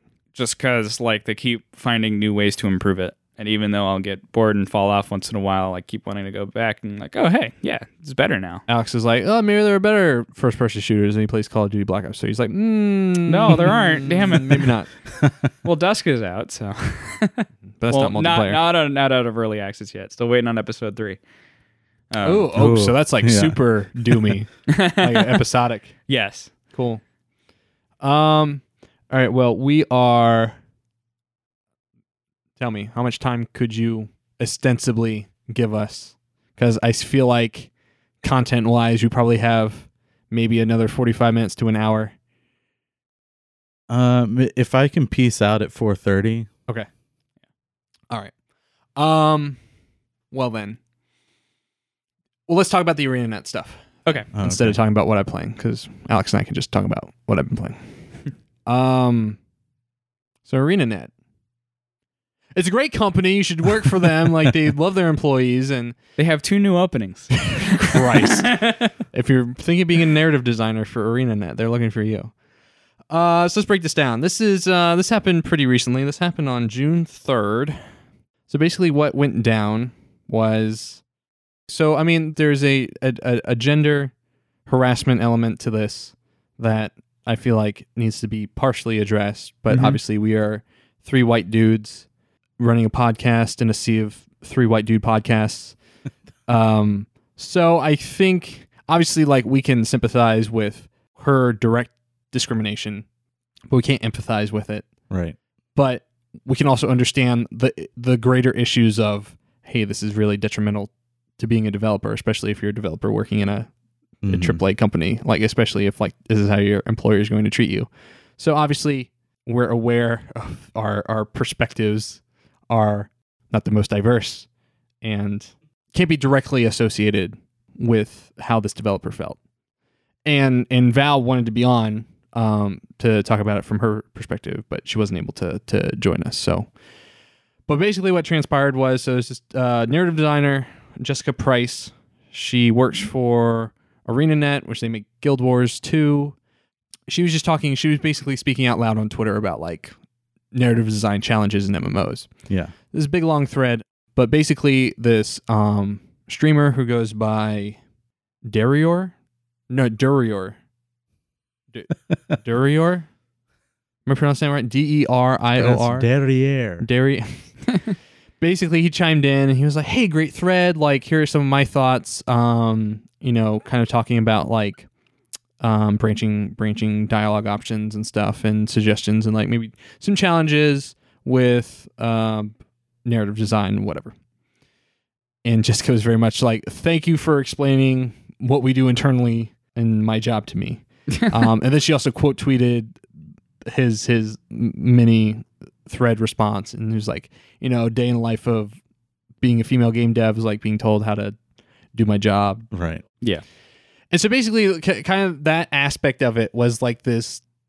I think is very very pertinent to like modern day discourse. It was like this question of like civility versus like kind of implicit biases, implicit sexism. Mhm. So it's like the guy's like responses weren't inherently hostile, right? They weren't inherently cruel or mean, but they were like he was the way he spoke kind of made assumptions like, hey, let me make tell you basic assumptions about like branching narratives Right. and like narrative design in games. It was like this is my job. Been working in this industry for ten years. Like I know what to do.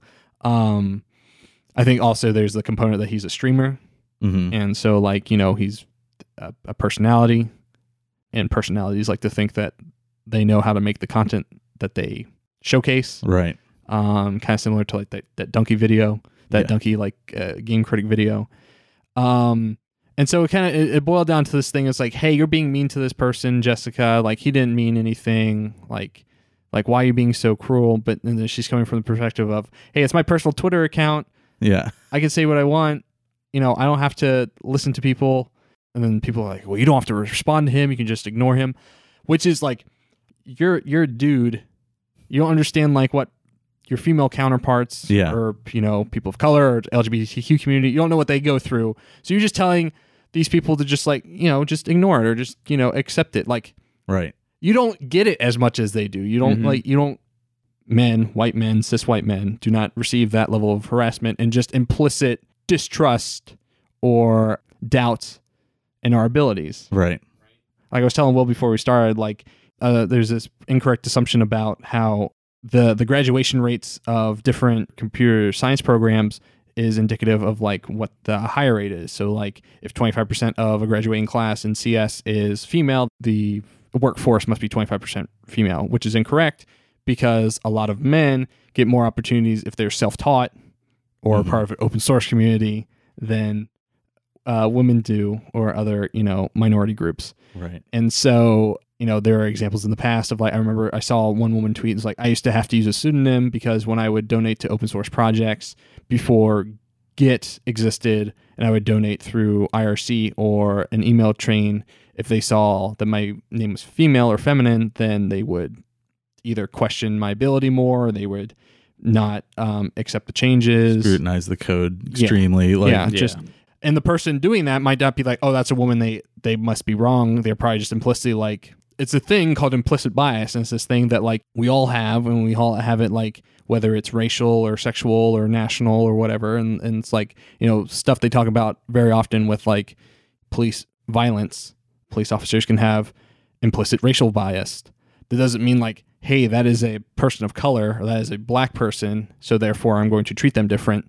But they're making assumptions either based off their experience or incorrect or film or television or media or whatever, and they're just going to have these implicit biases. It's the Right. same thing here. It's like they're they're just implicitly being biased against this person because of gender, et cetera, et cetera. But people don't understand that. They just say, "Hey, you're being rude." It's like, motherfucker. I get people like this all the time. I don't have to be nice to any of them. I also, I mean, it's kind of like doubly shown there when people are just like, that's actually not how you're supposed to respond to strangers on Twitter. It's like I'm a customer. like you have to respect me. Right. Um, and then her one of her coworkers, who's also a narrative designer, um, Peter Fries, Fries, um, not sure how he pronounces his last name. Like I said, also narrative designer, worked at ArenaNet for 12 years. Um, kind of came to her defense and was like, "Hey, this is her personal account. These are her thoughts and opinions are her own." Um, and so ArenaNet fired both of them. The person that did the firing was uh, ArenaNet co-founder Mike O'Brien, who uh, seems that had an emotional reaction to uh, Jessica's tweets. Uh-huh. And let me see what I have. He- So apparently, like her firing meeting was just him venting about how he felt about her, which was never like addressed before. There was no. Right. She she was saying how there was never anything like. People never talked to me about my tweets before. Never talked about how I acted online or how I engaged with people. In fact, they said um, during a job interview with the company, she had told them that uh, she was loud about these issues on social media and had no intention of shutting up. And then they assured me that my they admired my willingness to speak truth to power. right. Um. So, and then she also said something about how you know if this was covered in like a um, introductory training or whatever, I wouldn't know because I was pulled out of my intro training to help uh, put out some fires with the game. So it's like obviously she knows what she's doing, she knows her stuff, and like obviously the the company um, relied on her, you know, enough to trust her. It's like, oh, you don't need this, Right. you know, intro training. We're gonna we need you to do something. Um, but still, like, kind of boiled down to like, oh, angry internet mob. Um, Mike O'Brien doesn't know how to take the heat, and also maybe he has some stupid personal grudges against Jessica. You're out, and also the guy that defended you is out. I saw some other like screenshots of like some pretty dastardly bad Reddit threads that were basically like, "We own ArenaNet now. We can get anyone Yeah. fired So at I- any point." So that's like you know, so stepping outside of the the the obvious like sexual bias that like these responses were having, Right. like I think the the part that we can better address, um, you know, the not lighting of being a female- fire under the feet of these Is- nerds. This is hostility towards developers and Right. like you owe me? I am. You answer to me. I Yeah. pay your job. I pay. Right. I pay for you. yeah. So I will like to point out that I, I put on like my hazmat suit and wandered into that Reddit thread and was pleasantly surprised to find that it is at least maybe fifty percent that, and but then also like fifty percent people saying, "Guys, this isn't a good thing that we did this." Sure. Um, definitely some really really bad stuff. Like not to downplay Will, but I just there seem to be people who are aware of like shit. Like that's not good. And this is a Guild War 2's subreddit, right? Right? Yeah. And it's just this weird thing. I mean, I, Reddit itself can be just an inherent cesspool sometimes. Um, Yeah. it's this weird thing where it's like internet hostility and just this aggression and toxicity. Like I never see firsthand, right? Mhm. Right. Um, like I'm just never directly exposed to it, but I'm just given so much secondhand accounts of this stuff that I, I, you know, you can't deny its existence. But I've never been the target of an attack, and I've never been like, Right. you know, no one's ever been like, Dylan's out of a job, and so that we won, guys. We did it. like I never, I've, ne- I've never seen that stuff directed at me, um, and I've never seen like the the the the immediate fireball. I always see the the reaction to the reaction. Right. Um, but obviously, I believe it exists, and I believe that it's a, a huge problem. And it's just this weird, like, immaturity thing. Like, you won, you won what? Like, Yeah. you won the ability to tell a company who to fire. Like, you won the This per- ability. I mean, like you're on the Guild Wars subreddit. Like, obviously, you enjoy this product that this person's been making. right? Like, Like- why? Why are you doubting their abilities? Like, wait. Like you implicitly doubted her abilities because she's a woman, and then you thought, "Oh, she's being hostile, so she doesn't know her place or whatever." Yeah. So you got her fired, but she probably actively worked on stuff that you liked Yeah. and like actively helped to improve the thing you you liked, which is also like is her job, but it's your pastime. Like it's it's something that you can easily walk away from and whatever. Like it, it's this mishmash of like sexism and alt right and, and and internet toxicity and also like the and, and Amanda Hudgens and I on the last episode kind of talked about this like the the inability to separate like the the stuff you like in the media you consume from your inherent identity. right. It's like it's a video game. Yeah. Why are you so worried about the video game? Yes, you sh- I sh- I'm definitely worried about this person's job and their well-being and their security. But at the end of the day, the product they make is a video game and isn't worth like making this person. And obviously, Right. this person shouldn't work there anyways because fuck, if the Yeah. co-founder's like you're out because Reddit said so, then fuck them Yeah. but oh, this bullshit thing. But yeah, uh, choice quote from some uh, random Reddit poster. Uh, and this is kind of what you were saying. Well, even better, we can probably fire anyone at Guild Wars 2's dev team as long as we make a big enough stink. Nobody at Arena is safe from the hand of Reddit. We're literally running the company now. They're in fear of the very users they seek to consort with. And if the devs stop communicating, we'll just go to their PR person and cut them down. We actually play the game more than they'll ever be able to. So as a community, Oh we God. probably know how to do their jobs better. We just don't have the mechanical skill they do. It's- Wow. We're not, we're not done. the moment a dev steps out of line or talks back to a player, guess what? They'll know we got their hands on their throat and we can squeeze anytime we like. Talk shit, stop smiling, or do a bad job. Lose your job. That's how it works at my dad's restaurant. a job isn't part. a right.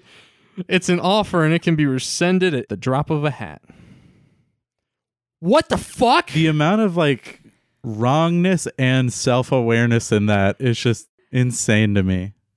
Like the ratio is way off. obviously this is like an inherent problem with like the the US labor market with like at, you know at will employment is a problem. Right. At will employment is shitty. Like uh I think I can't remember who who someone so many British devs come on the show sometimes.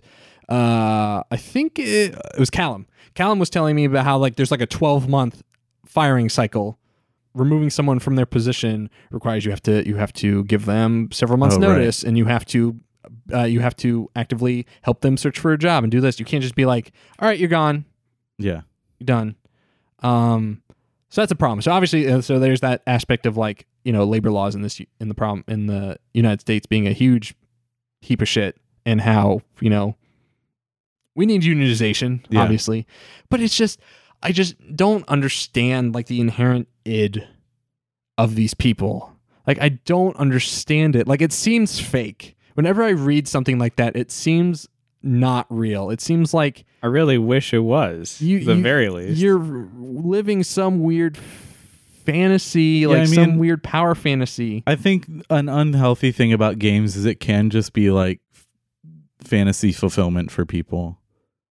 And I think this like weird online hate group power trip thing is the same thing where it's just like and it's kind of shitty because they kind of do have some of this power as seen recently, but like they're just in they're this churning group of like people that believe they have this power over I just, but I, I, I feel like I need to know the demographics.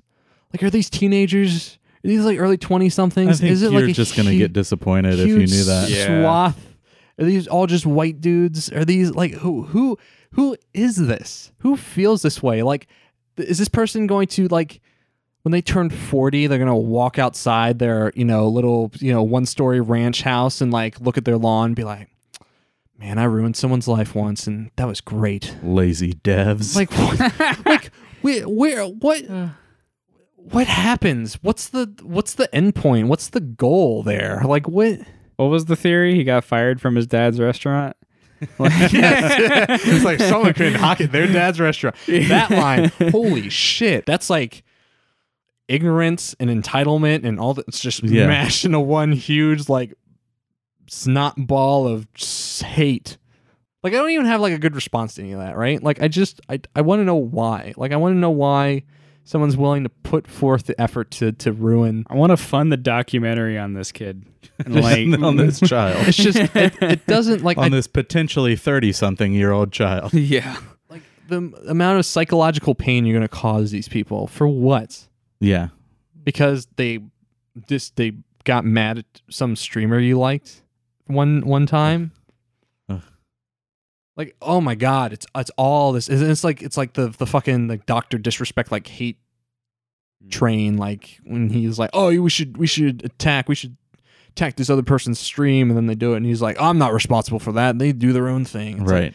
all this bullshit just all mixed into one together. It's like, why are like the the the forward facing people that aren't in the development side of things just all of these like socially inept like hateful people?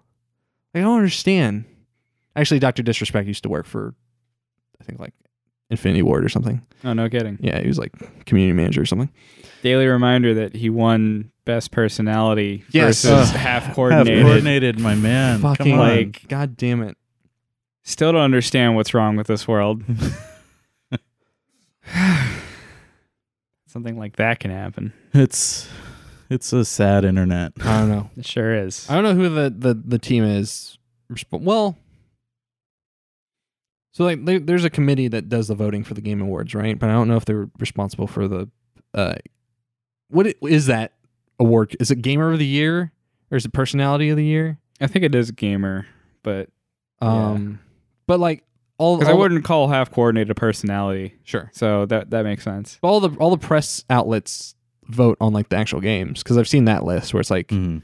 IGN, GameSpot, Giant Bomb, Waypoint, but I don't know who who who picks that one because I can almost guarantee that those outlets are not picking Doctor Disrespect yeah, because uh, like I've heard some of those people's opinions on that stuff, so I'm pretty confident Yeah. there. So I don't know. I don't want to put it all on Jeff Keighley. It was like the Jeff Keighley stuff with at E3. He was doing a bunch of shit with Ninja, and like Ninja's not a. I I have no problem with Ninja Ninja Oh. so far so far so far. has proven himself to be amicable and friendly. I mean, he has yeah. he did say the n word once on stream, but it wasn't Did like he? Oh. what he was singing along with a song was is the context there. Okay. Um, but I don't know. We just it's we always chase the lowest common denominator with this shit, Yeah. Mhm. right? So it's like these these streaming personalities, YouTube personalities, or like people that they they they cauterize hate, and that just teaches people to to to to love hate, and then they go out into the world and just perpetuate it and and and make everything worse, and then you have these people that you know work their hearts out and on on stuff that we consume, and then they're you know psych- psychologically and emotionally harmed by Right. You have people that leave the industry for worse, and you have people that don't get into the industry for worse. hmm You know, I wish more people, you know, paid attention to press outlets and stuff.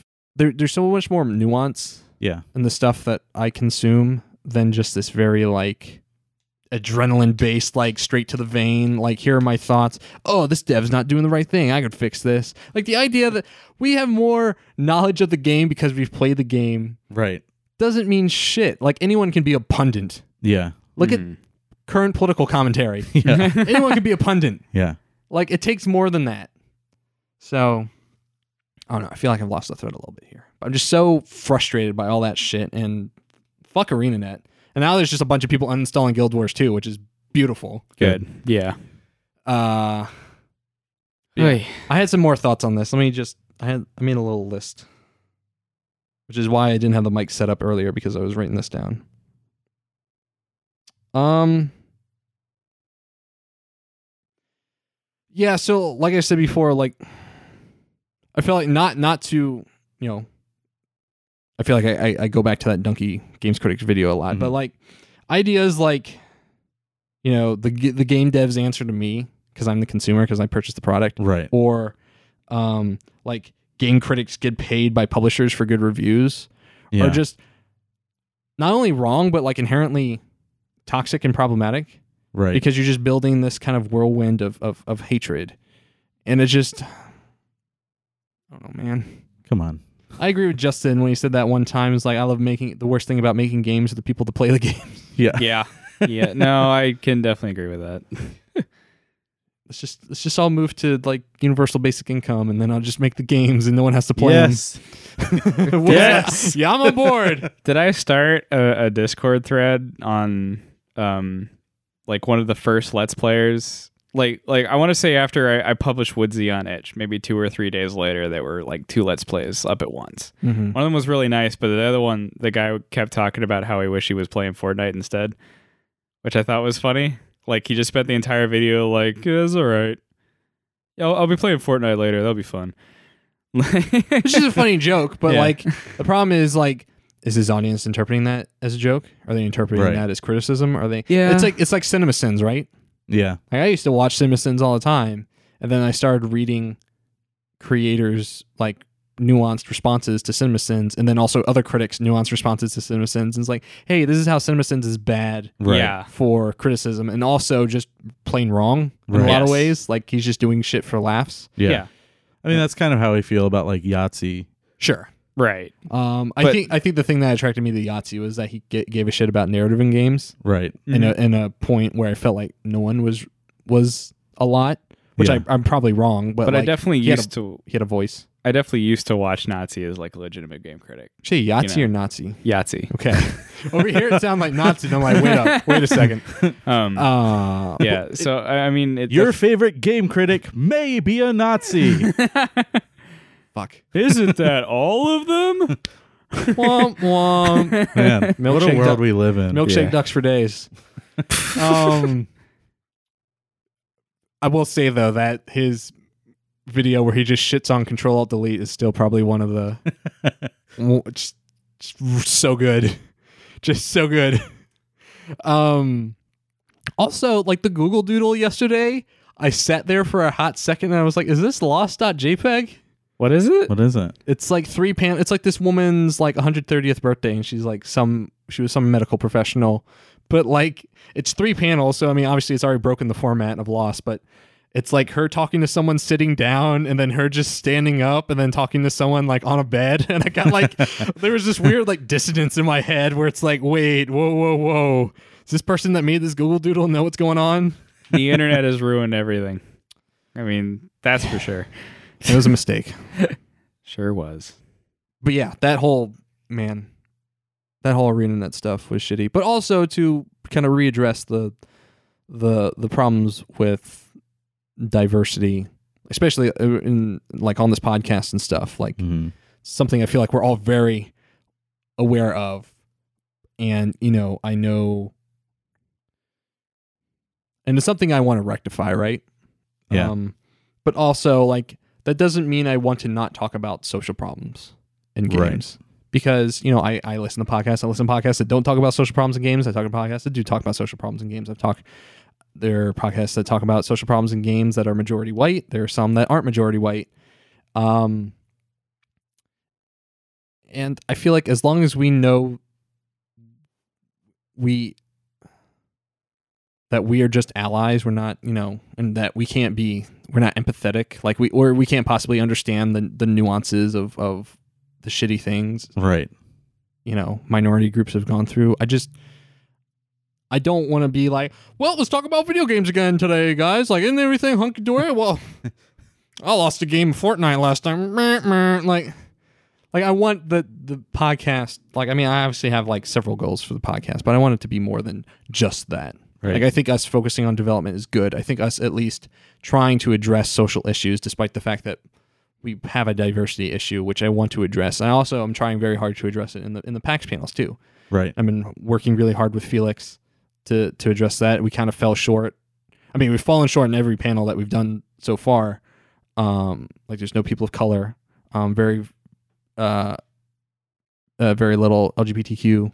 Um, and uh, women, femme identifying people Yeah. on the panels. I'm, I'm but with each one, I'm, I'm trying to I'm trying to address that and do better with, and I'm also trying to do it better with the the podcast and the roundtables themselves. The issue in doing that is that you know RVA Game Jams is kind of also kind of inherently not that diverse. Right. I mean, we do have diverse voices, but it's a mixture of do their schedules line up? Can they do this? You know, every single time we want to do this. You know, are they a good speaker? Do they have interesting things to say? Right. Um, and it's and it's a difficult thing, but it is something like I want to be. I, I am very aware about and want to do better with. So, yeah. So I'm sorry, Will, but you're gone. All right. I'll see you You're- later. I'm off. Yeah, here, white Off the dude. podcast. Uh, okay, bye. Well, But I think with that, you do have to go. Yeah, I do actually. Cool. Um, Cool. Uh, it was awesome. so we'll talk about the whole you Donut guys. County debacle without you. Shoot. Oh man, Uh, God, I forgot that's on the docket. we can save it. I, we have like a billion different topics. I also want It'll- to talk about some if stuff. you do talk about it, it will be interesting for me to listen to. I it. also want to talk about this victory royale I got last night. Let me tell All All right. Well, with that, we'll take a quick break and we'll be right back. Bye.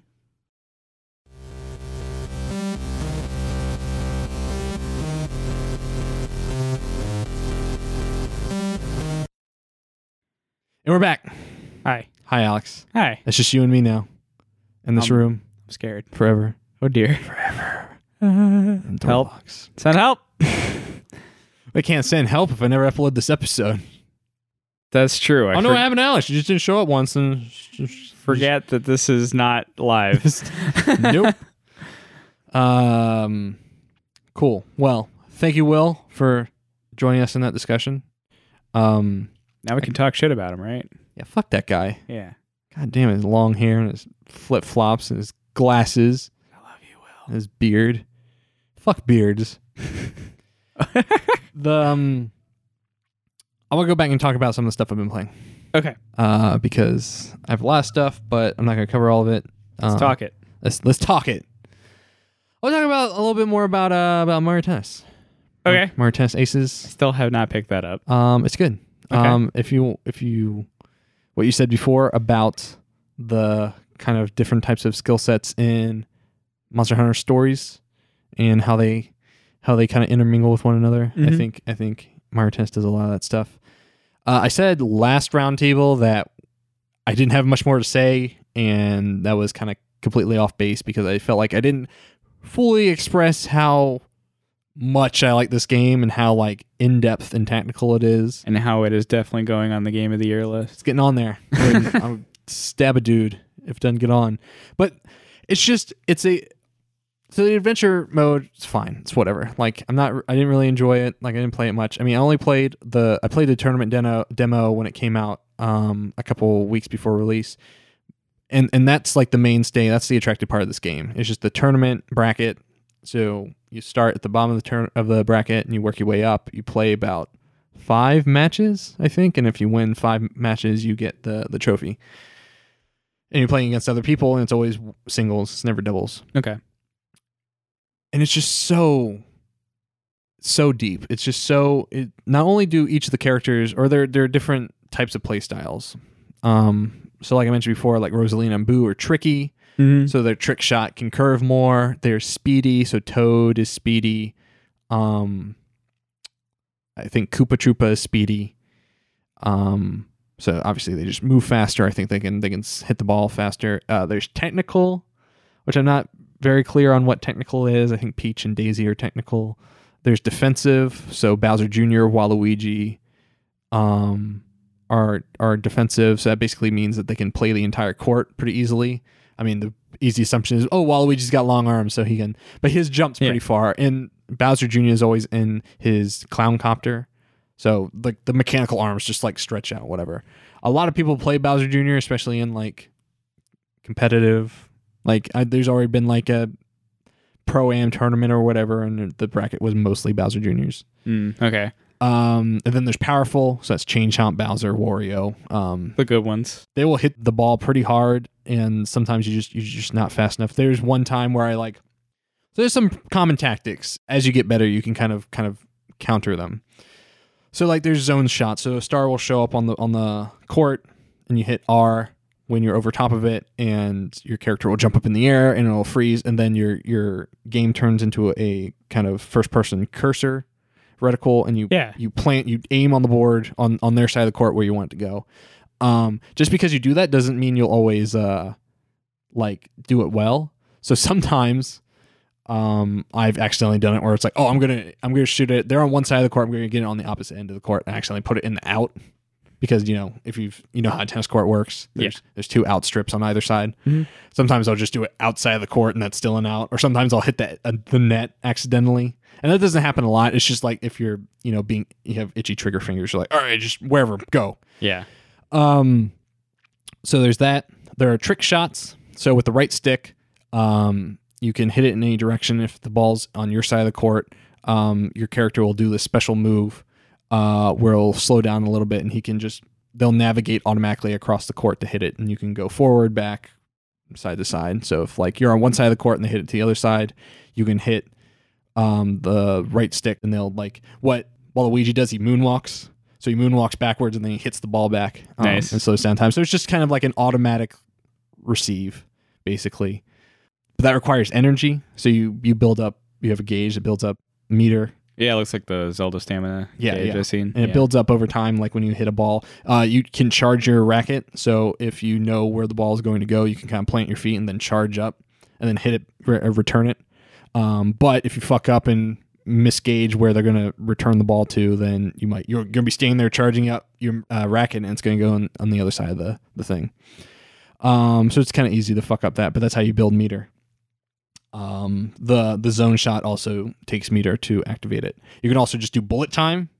so you just hold down the right trigger at any point if you have meter, and it'll just Mhm. slow down time. nice. Um, so if you're like way in the back of the court and someone does a shitty little lob, um, which it'll only go like a, it'll bounce very close to the net. So you want to like slow down time so you can run up and, and return it. Um, so it's basically mixing all that stuff, and then you have your your special move. So when your meter is fully charged, it turns blue, and it's like blue fire, and you hit L, and he does your character does the special animation, um, and then just returns the ball wherever. And um, the thing with zone shots and, and special shots is a zone shot when you hit it when you return it with the zone shot if they don't if they don't time the return well your racket loses health and only has three pips of health um, and then it shatters and you only Okay. get, you get two rackets per match so if both your rackets shatter it's a ma- immediate knockout oh, nice. and you immediately lose okay. so a zone shot takes out one pip of health every time they hit too early. Um, if they block it perfectly, if they time it well, they they get meter when they do it. So you've lost meter and they've gained meter. Okay. With a special shot, if they time it wrong, their ma- their racket just immediately shatters. So Okay. there's a kind of this. There's a lot of there's a lot of meta going on there, right? Yeah, yeah. So There's I- like so many little things. Right. So if I have full meter and, and the other person doesn't, then I can use my special move, and then they have to use whatever meter they have to slow down time and try to time it precisely to, to block it. If they don't block it well, then their racket shatters, and they only have 2 Mhm. Um, so sometimes the game is just like, oh, this person doesn't know how to time their returns well when I do special moves, so I'm just going to work. I'm just going to beat down their rackets and make them shatter. Yeah.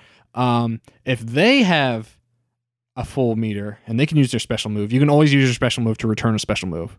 So I can use my special move, and then they'll use their special move, and then basically it's neutral ground, right? Because they've automatically blocked it.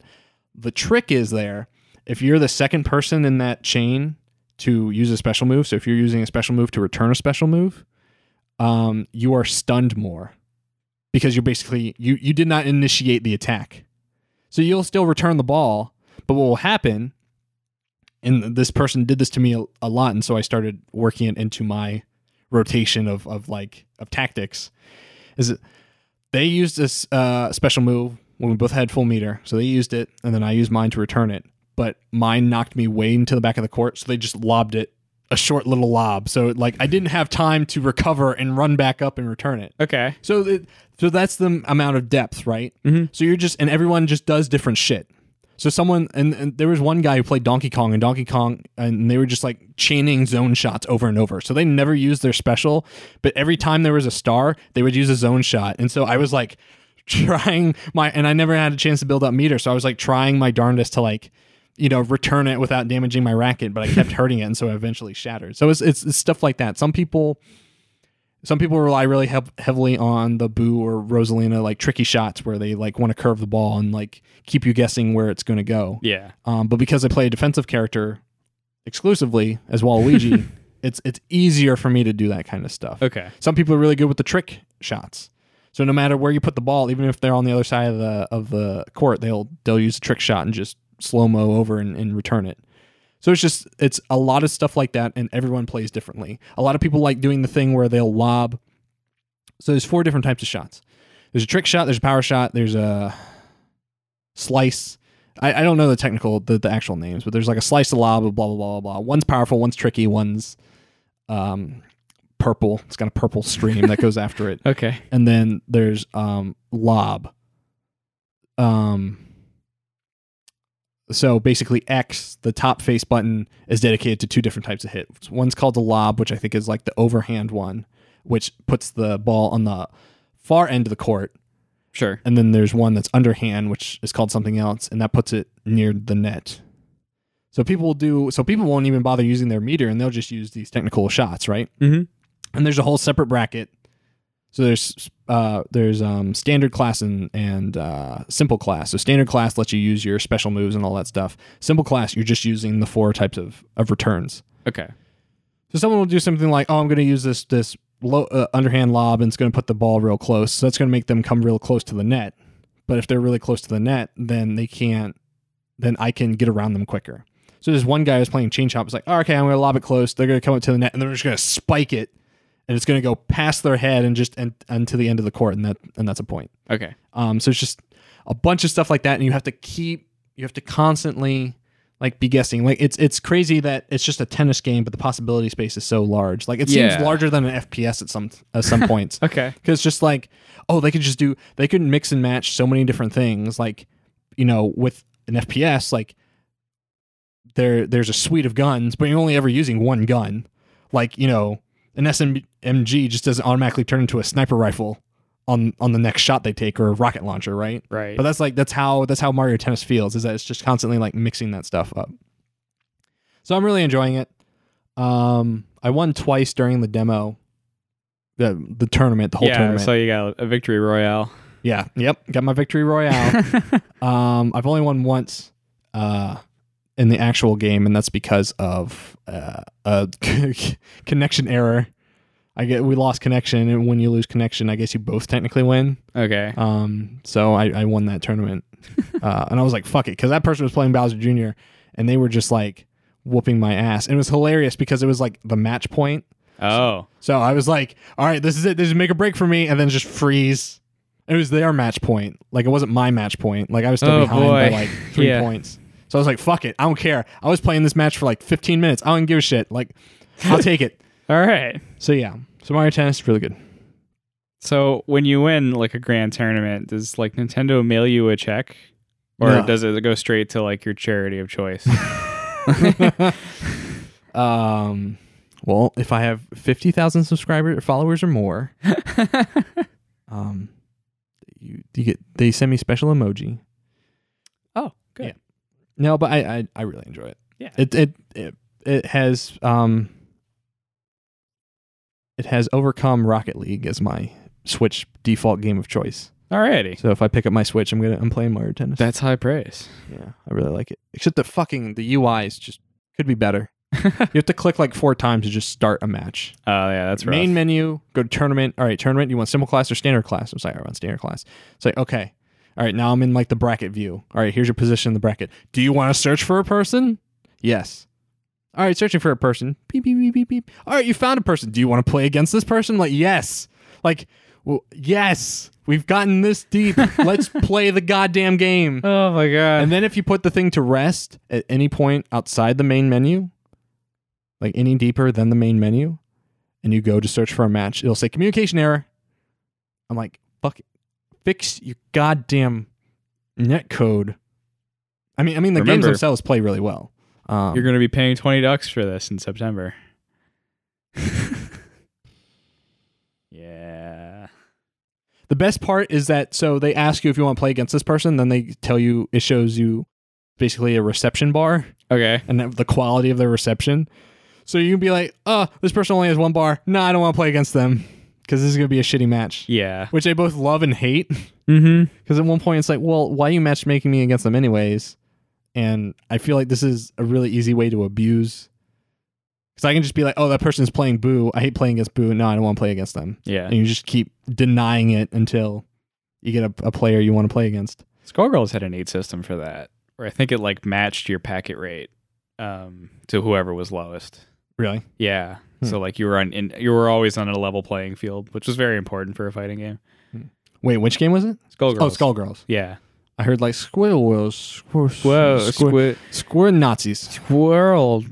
Not yeah, sure. We'll go Nazis, I guess. We brought up Skullmania earlier. Are you excited for EX Fighting Layer? Fighting Um, Layer EX. I have not looked up like anything for it. Yeah, It's all the uh, alpha characters from Street Fighter. right. So I've I've heard vagaries and and whispers on the wind, but I have not actually set aside time to read more into it. It's got Skullomania in it. That's all yeah, you need. so that that's what I want. There's there's a gem system in it apparently. Oh, interesting. Yeah, you have it's Gougi, I think that's what it's called. Stop me if you've heard this before. You have um, a predetermined loadout. um, so basically, it's like five different gems. Interesting. Can people veto it if they think it's bad? Hmm.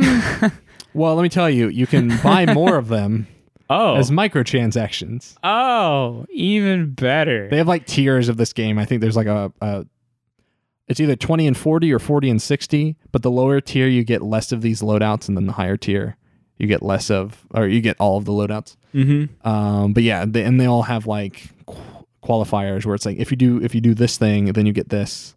Um so it's like oh if you dash you turn invisible for 2 seconds. Okay. Stuff like the that. The one place I saw pay to win microtransaction work on a somewhat level. Be careful still, with this. This seems like dark still knowledge. was not great, but I believe you were matchmaked based on like how much money you spent with like other people who Okay. spent around that much money. yeah.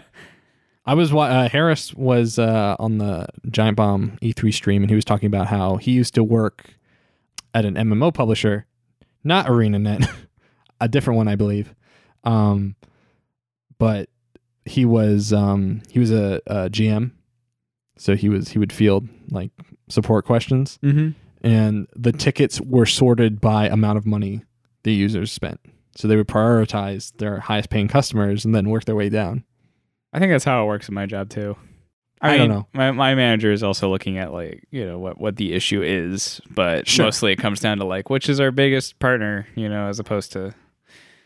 They might be doing that too. Mm-hmm. But yeah, Mario Tennis. It's a good game. It's a good game, Alex. Okay, cool. They're good games, Alex. I you know, I, I keep telling you, eventually, probably, Maybe. maybe, no, no, I'll I'll get it. I Oh, I don't. I mean, I'm just. I'm just letting you know. I'm. I really like this game. yeah, I've got what like this July is is Captain Toad.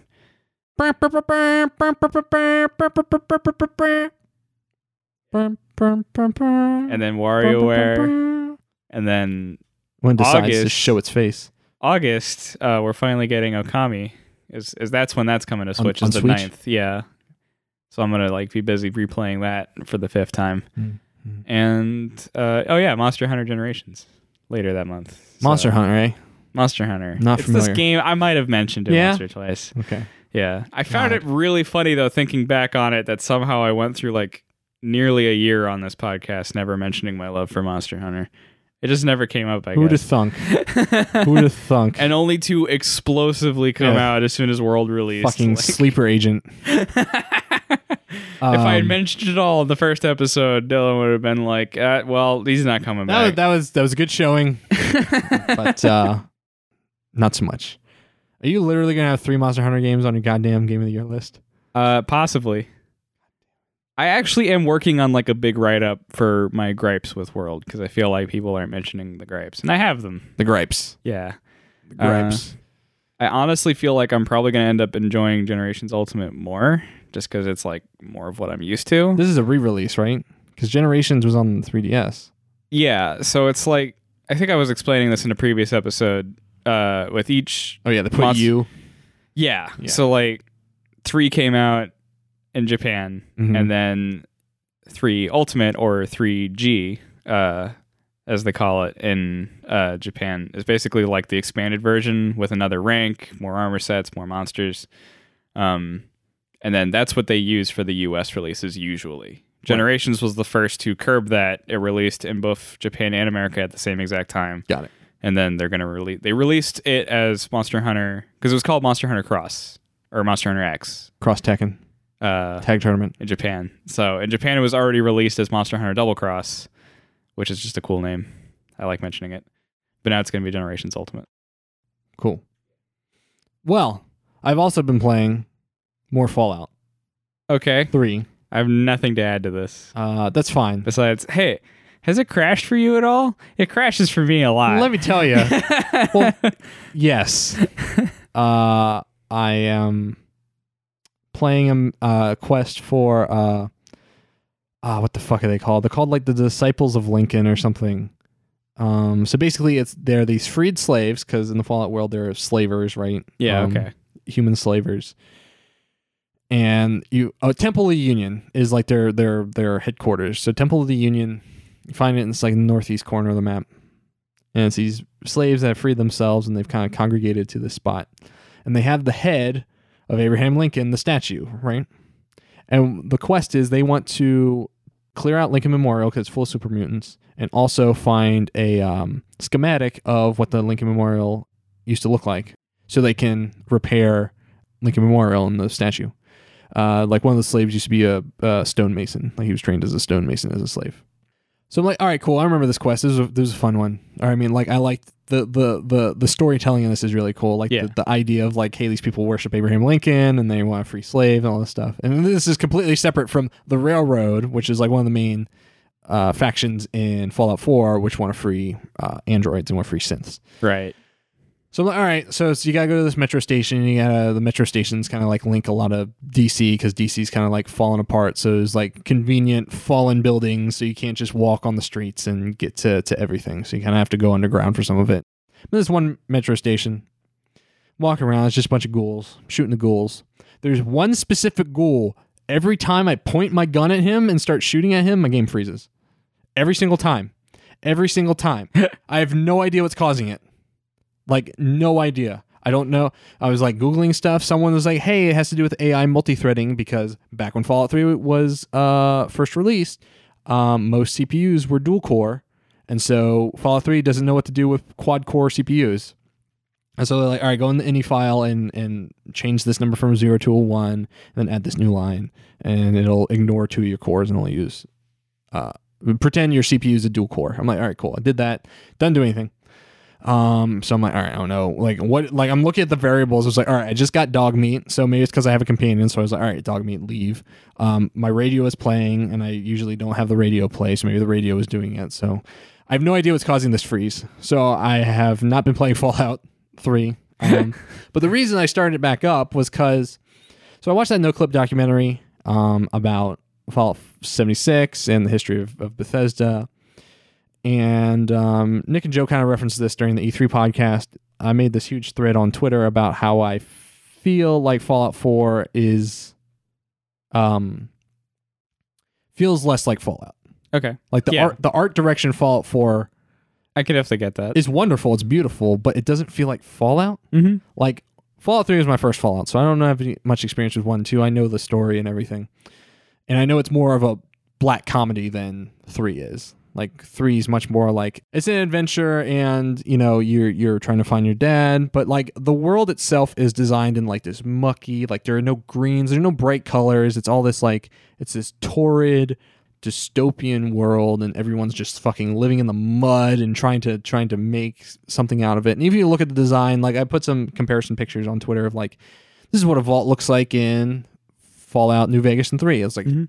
brushed dark stainless steel Primary color is and- brown. and it, yeah, the primary Yeah. is brown, and like everything just feels like um, oppressive and hostile, and it's just uncomfortable and unwelcoming. And then you look at Fallout 4's the design for the vaults in Fallout 4, and it's like, oh, like they look kind of plasticky, and there's a lot of like, you know, the Vault-Tec colors are more prominent. And like here are the blues and the yellows and the grays, and like everything, like yeah, everything looks kind of like more um, sterile and clean and brightly lit, and it just doesn't like that was like indicative of like the entire art direction of, of Fallout 4. It's like eh, it doesn't, it doesn't it just doesn't feel like Fallout. It just doesn't feel like my experience with Fallout. And so I've been replaying three to like get more of that, right? Because I, I played New Vegas. Like I, I played three on Xbox 360 when I was in high school.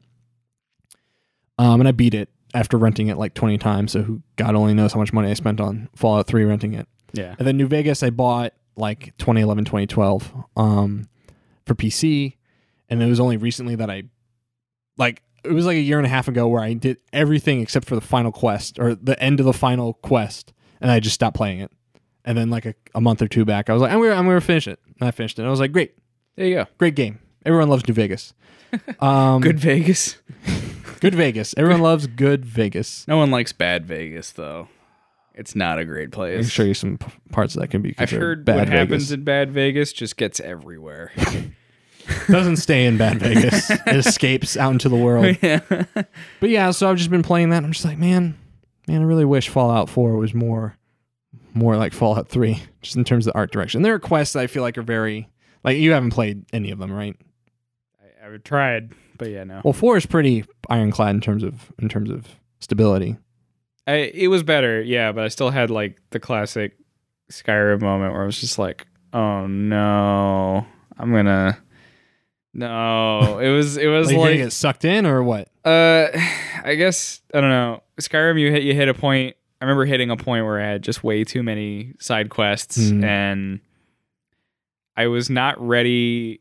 My my problem with games like it, uh, there was a there was a tweet that like summed this up perfectly for me, and it never had quite occurred to me until they said it. So I'm gonna be ripping it from somewhere. I'm sorry if you said this, um, and you're listening, but um, I don't remember your name. Uh, but it was like the problem with open world games where just you can do anything and you can keep doing whatever you want Mm-hmm. is you end the game when you decide you're bored with it Yes, I remember you sharing this. and yeah. i'm tired yeah ti- Sure. tired of ending games bored and i definitely sort of wandered into fallout 4 and just felt like as this is the same trap and i'm gonna enjoy it for a little while but after i don't know and and i felt like i just didn't want that to happen I guess the way I solve that is I do all the side stuff first, like the main side missions, right? So Mhm. like, you know, Bethesda games have that radiant system where it's like we're just going to keep constantly giving you this fetch quest over and over again. Like right going to this area,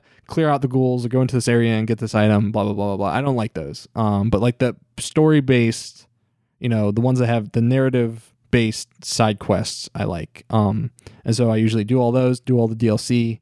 And this is how I did New Vegas. I did all the DLC, did all the the narrative side quest um, while doing parts of the the main story, and then at the very end, I I I, fi- I finish off with the the main story final mission. Because that to me is always like okay, this is like the capper, right? Like this is like a stated endpoint, and I did that with Skyrim, and I did that like you know I did Dark Brotherhood, and I did the Thieves Guild and all that stuff first, yeah. And I did like the uh, Stormcloak Skyrim Civil War s- storyline. I did all that first, and then I worried about the Dragonborn Yeah. stuff. Um, so that's my solution for that. But I mean, I can still understand how it's like, oh my god, there's so much to do, and I don't know what's important, and maybe I just want to explore. But like the the game itself only kind of levels with your skill so much.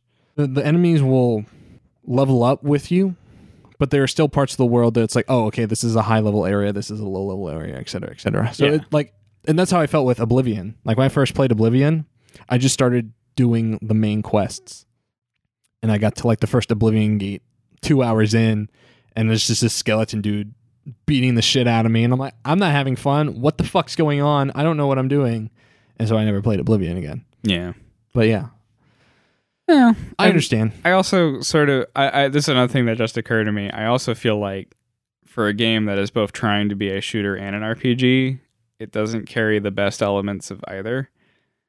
Uh like the feedback from shooting isn't there. The the fun of shooting like Well, if you want to talk about a falling I- game that doesn't feel like a shooter, three in New Vegas definitely don't feel like shooters. I, and that's sort of like an issue if it's going to have all of these shooter elements. Like, I, I think I, I, what it- what it came down to was learning that there's that your accuracy stat like plays into whether or not this bullet will hit what you're Right, aiming at. yeah. And it's like that shouldn't that not be my reflexes and my physical capability That was and like- not a number? You know. And I agree with you. And that became Yeah. less of a thing with four. Yeah. Like three was like, oh, if you want to use a pistol, you have to level up your small guns perk Mhm. or your small guns skill. I'm like, that sounds like bullshit. It's so there's like a couple things that I feel like don't mesh well, and a couple things that are just sort of my personal opinion. Um, I really want to like the Fallout games. I mean, I remember playing Skyrim to death, but I also feel like that has sort of left a poor taste in my mouth. Really? Where now Bethesda games just sort of don't appeal to me very much after playing Skyrim so much that I just didn't want to anymore. You just know? you, you and now it's like out. and I started another Bethesda game, and I'm just like, I just feel like I'm starting up Skyrim again, and I don't want to do this anymore. I don't know. I really like Bethesda games, but I originally didn't because when I played uh, Oblivion, I was like, this is bullshit. This Mhm. looks ugly. This isn't fun to play. I don't like Yeah. this. And then when I played Fallout 3, I was like, okay, I can. I'm, I, I get it. I'm understanding. I'm, I'm, I'm understanding it better. Yeah. Um, and then Skyrim, I was like, fuck. I just put 180 hours into this goddamn game. yeah, Fuck. Um. So yeah, that's understandable. But I mean, this is all just me like kind of building up to 76. 76. And 76, it's like, all right, what are they? I don't think they're going to address my complaints about the, the art direction because it still seemed like West Virginia seems even more intact than Boston did. Like Yeah. Boston looked like it was doing okay. West Virginia seems like no one touched it. Um, Ugh. so it's what? I, I suddenly had a thought. What is with uh, video game characters in the number 76? Sorry, I can only think of like two examples We're right all now. soldiers now. but like, and they all have jackets with the number 76 on the back. Well, that's just a vault tech thing. yeah, but Um, also like, I don't know. I don't know. Ask Chris Metzen. I don't know. Yeah. Chris Patson, what's up with that? What's up with that? this is my segment called Chris Metzen. What's up with that? Chris Metzen, why do orcs look the way they do? Chris Betson, why was that Confederate flag on McCree's shoulder? Oh! that was problematic. That was a whole mess of issues. Chris Not- Metzen, how's your spinal surgery going? What? He had spinal surgery recently. Oh, I'm sorry. He's a robot now. He had a Chris- picture. There was an X-ray. He took a picture of, and he was like, "I'm a robot," because he had like a big metal plate put on Man, three of his vertebrae. that sounds cool, but also like not a fun time. I mean, that sounds like the kind of thing Chris Metzen would get excited about. It's like, little oh, this bit. gives me an idea for a new Overwatch character. I'm gonna send this to Mike. I'm send this to Jeff. Jeff, Jeff, Jeff, I drew a new one.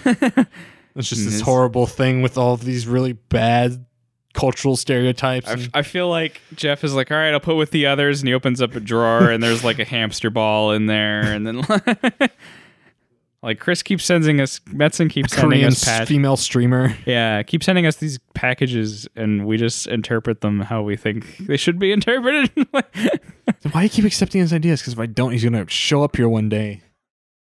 He's gonna be like, "So Jeff, I saw, I see you didn't get my octopus OC Overwatch idea. he he has What's up with that? he has a sword. I saw him buy it at a mall once. Like, we made him one. He oh has- yeah, I forget the Blizzard does that. He has like eight replica Frostmournes oh my god, and a that is actually the coolest like employee veteran status symbol you can do though. fuck a Rolex. Here's a here's a sword. Yeah, screw the fucking Rolex. Like the I think what is it? It's like five years is uh, a tankard. Like you get like cool. a, like a wooden Okay, metal yeah, yeah, yeah. mug. Um, ten years is a shield. Like an alliance, like the Lordaeron alliance looking shield, Uh, I think Hylian shield.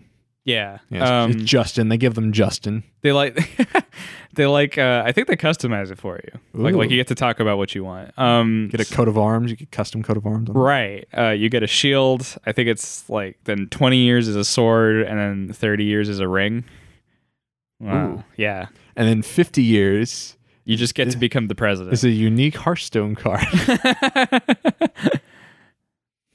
I would like if 50 it was, years, you get to go on the intercom and say Leroy Jenkins You only get to do that once. Yep, just once.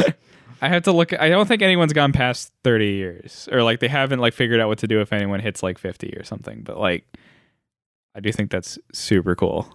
that you only have like a handful of like well-known creators in games that are like at that point like I've Wa- been Warren- with this company thirty years. or yeah. even like you know i am a veteran of this and like sid meier warren spector um uh will wright yeah, uh the romeros um the people that made the couple that made uh, uh sierra mm-hmm, mm-hmm. miyamoto like there's there's like not a lot of like old guard right like there's yeah, yeah. Like you can't be like, oh man, like that that person's like retired, like they're done. Like Miyamoto's not retired. I don't even imagine Miyamoto will ever retire. He's got that Japanese work ethic. Right. He's, he's staying here. I'm here until I die. So it's it's it's a weird thing.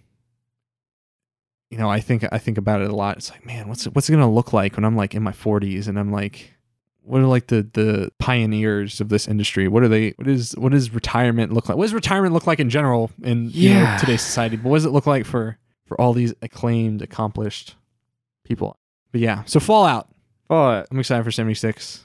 I'm also kind of worried, but I feel like I did not engage with that crafting system at all. The the the fortification stuff. okay. So yeah. I feel like them putting it more in my face is actually going to make me use it more. Like I'm not going to get angry about it, right? Like- okay. Like I've never played Rust or Ark or Subnautica or any of those types of games. Subnautica's good. So I would like to try out a survival game in a setting I like. Of those that I have played, I would absolutely recommend Subnautica. I heard good things about Subnautica. Yeah. Um, Also, some some solid guys behind it. oh yeah, Like just just generally very nice people with good ethics and morals and stuff. are they U.S. or are they? I thought they're European, right? I think they are European. But they had um I believe there was like an interview at the beginning and this caused like a little bit of controversy just among like the gamer crowd. It's like why not? But they had said they weren't ever gonna put guns in their game Hmm. just because like there's too much of that in the world. Which I appreciate it. It's just like good So- to does a harpoon count? uh you have like a stun gun and that's it. Okay, so there's, there's like nothing a, lethal. there's like a sonic rifle that shoots out a wave and it like makes smaller fish in front of you like like pause in the ocean for a bit. They like yeah. paralyzed. yeah. Well, speaking of sonic weapons, uh, talking Sonic about- Racing Talking Transform. about No, Dune? Okay. no. Um, I've been playing the new, the second season of Batman Telltale. Uh, Okay. Batman: The Enemy Within. What's that about? It's about a lot because the first season is like three enemies, right? It's Two Face, uh, um, Penguin, and they introduce a new woman called Lady Arkham, and Catwoman's in there, and Joker's in there for a little bit. So a cool thing they do with Joker. How much do you want me to spoil? What, I'm you not gonna play it. Okay. It's So cool thing that- Batman and it's Telltale. Oh I- I come just on! Don't There's I don't perfect. mesh. The perfect. It's like chocolate Alright. peanut butter. I don't mind Batman. Batman is chocolate. I don't mind Batman, but I don't really go for the Telltale games at all. There's like so like I was I was playing it. I was like, man, I forgot how good Telltale games are.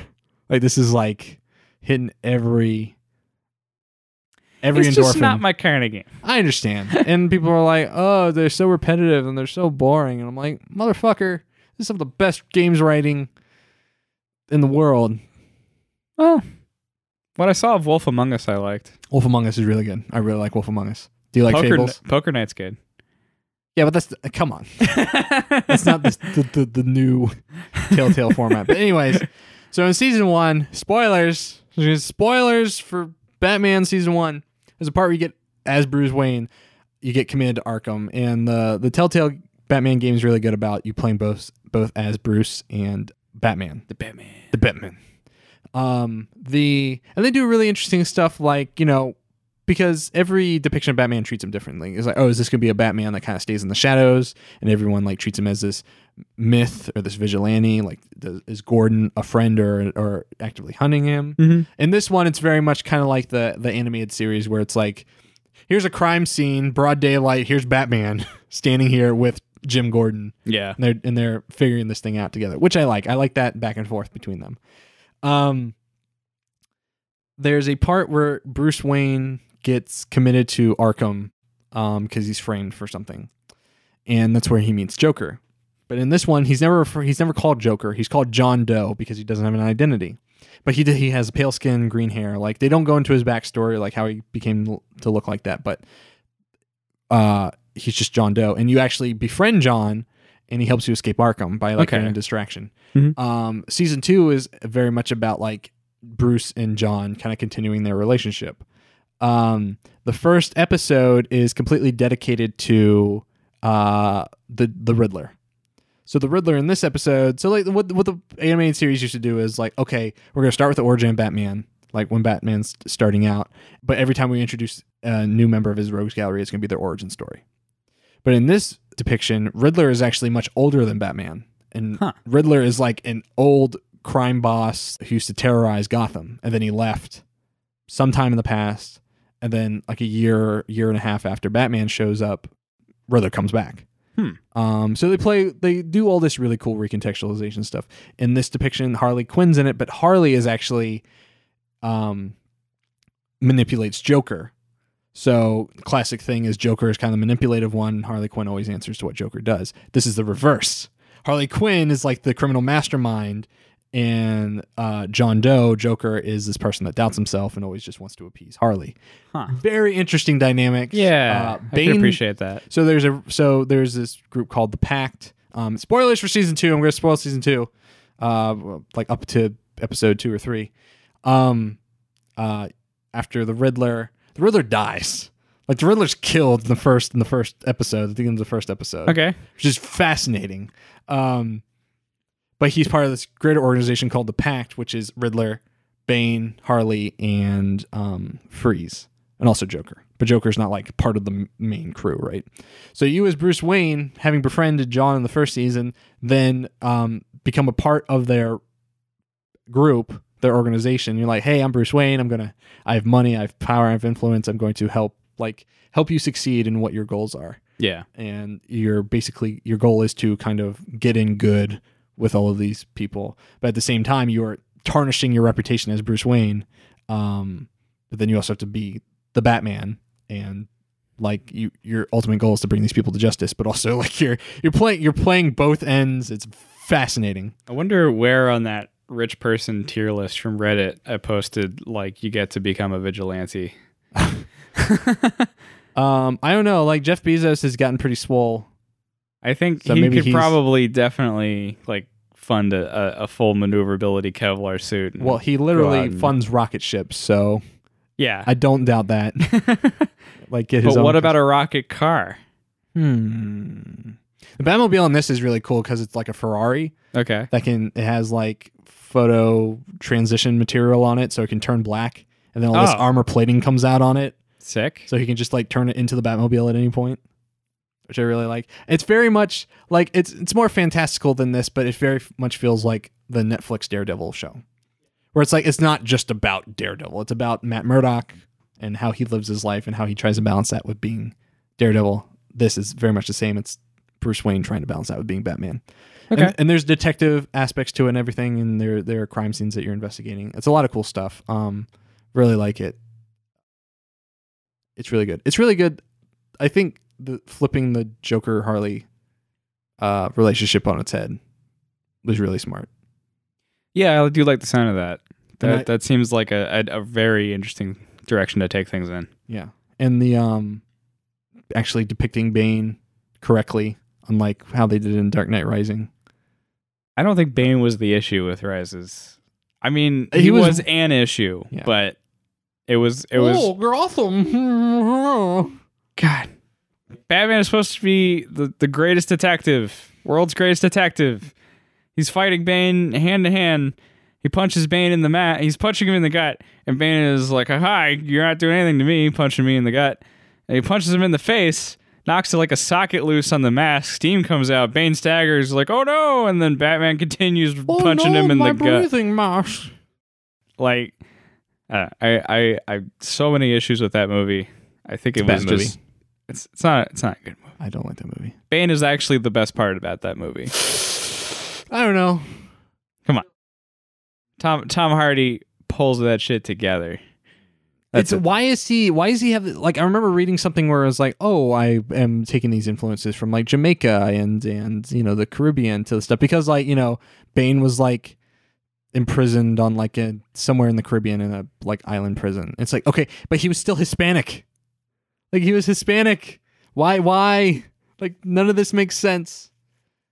Like uh, Tom Hardy's a great actor, but none of this makes sense. I, I don't know. Anne Hathaway as Catwoman, I think, is the best casting in that movie.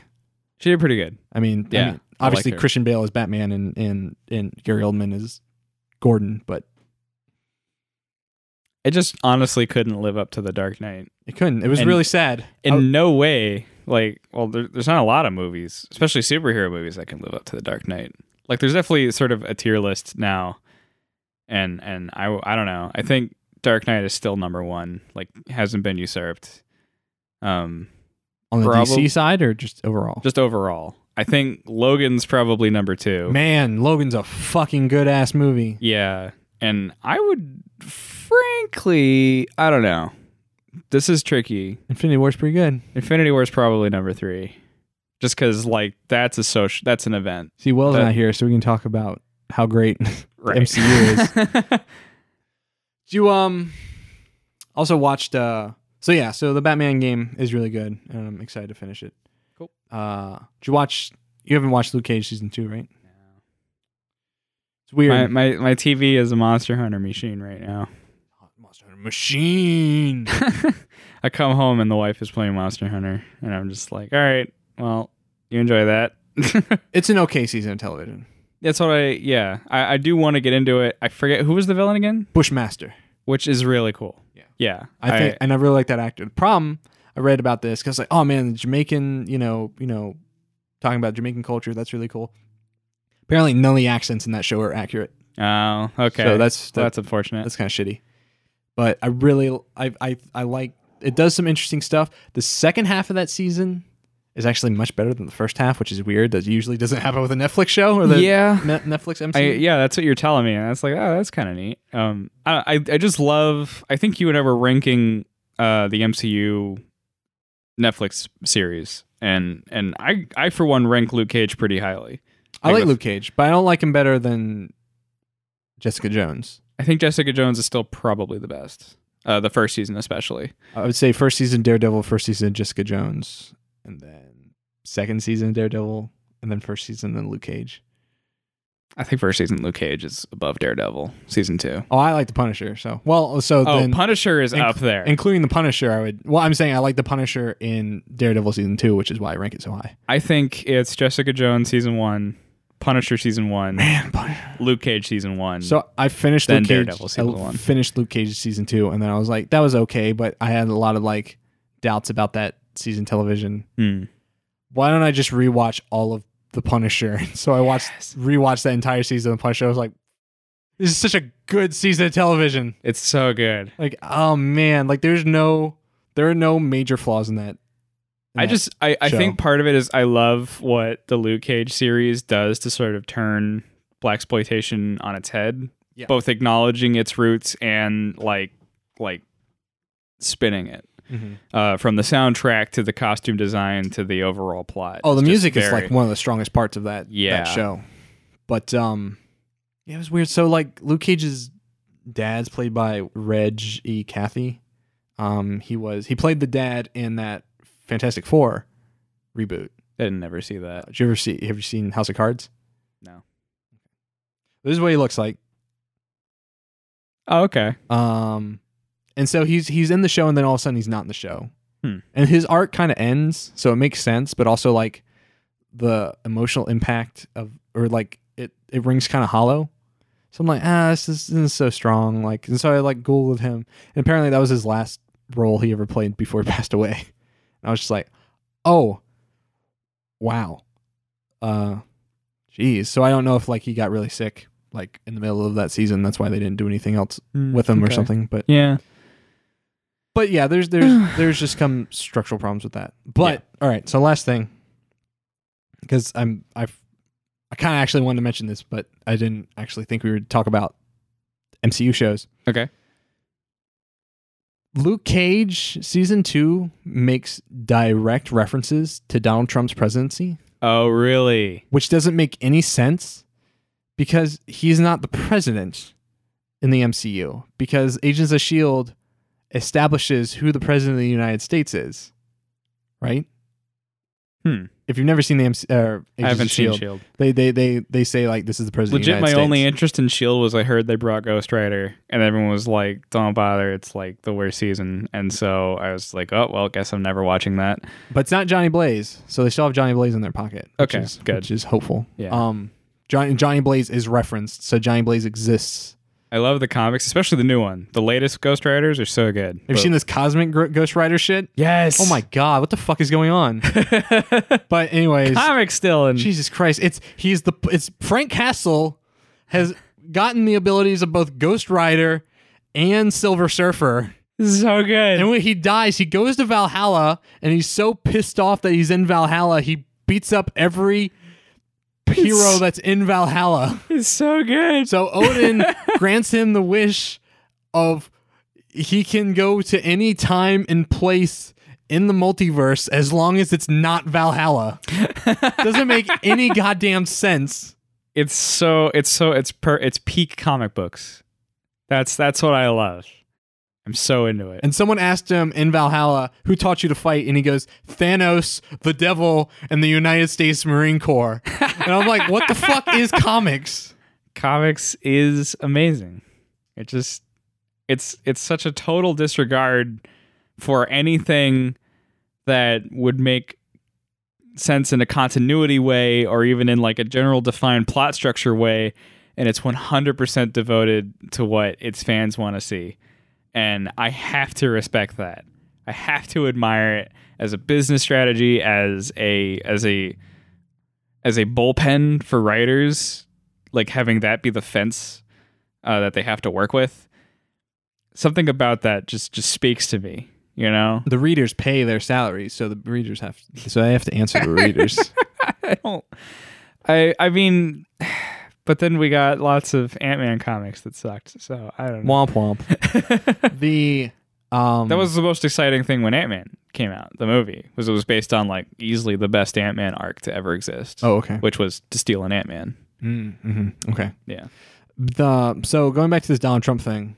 Yeah. So I was like, all right, this would make like they're directly referencing Donald Trump and even his like campaign slogans. So what is I don't understand what's happening. So I went down a, a Google hole. I think it was on like Decider or some site that basically the theory that they determined is that in order to justify references to both Barack Obama and Donald Trump, one of two things must have happened, or and, and also to like acknowledge that the person that they established as the president of the United States in Agents of Shield is also true. One of two things must happen: either one, both Obama and Donald Trump ran for president and lost, so this is why references to them exist, or, and this is the weirdest thing I've ever heard. Presidential terms are just different in the MCU and they're two years instead of four which justifies the timeline because you know the timeline takes place in real time justifies the timeline of like all right Barack, is, Barack Obama's first term was two years and the second term was two years and then the president that they establish in Agents of Shields then became the president for two two year terms and then Donald Trump became the president and I'm like the the mental gymnastics required to justify this aspect and I'm sure Will would love hearing this but just I was like, what? Like, what- why can't you just tell the writers? And I know it's the fucking like Marvel TV versus Marvel film. Like, the, there's like there's problems with leadership and and cohesion there. But it's like, why can't you just say, just don't reference the current president What a weird fucking world we live in. Yep. Between toxicity on the internet and breaking my immersion in my MCU TV shows. My goddamn MCU. Alex, Yeah. where can people find you? People can find me yelling about video games and comics uh, on Twitter at gohdan underscore. Awesome. You can also find Will Blanton at x01010111 on Twitter um, or at 01010111.com. If you if you like this podcast, you want to listen to any of our other podcasts, You can find them at Ward Video Games on Twitter or on our website at ward-games.com or anywhere else you can listen to podcasts. If you're listening on iTunes or Apple Podcasts, leave us a review. We highly appreciate it. It helps us get into more people's ears. We always want to get more people's ears, right, Alex? Oh yeah, I want them like hanging around my neck like a necklace, like a goddamn serial killer. All right, well, that's weird. But yes, leave us a review. We appreciate it greatly. But until next time, adios. Bye.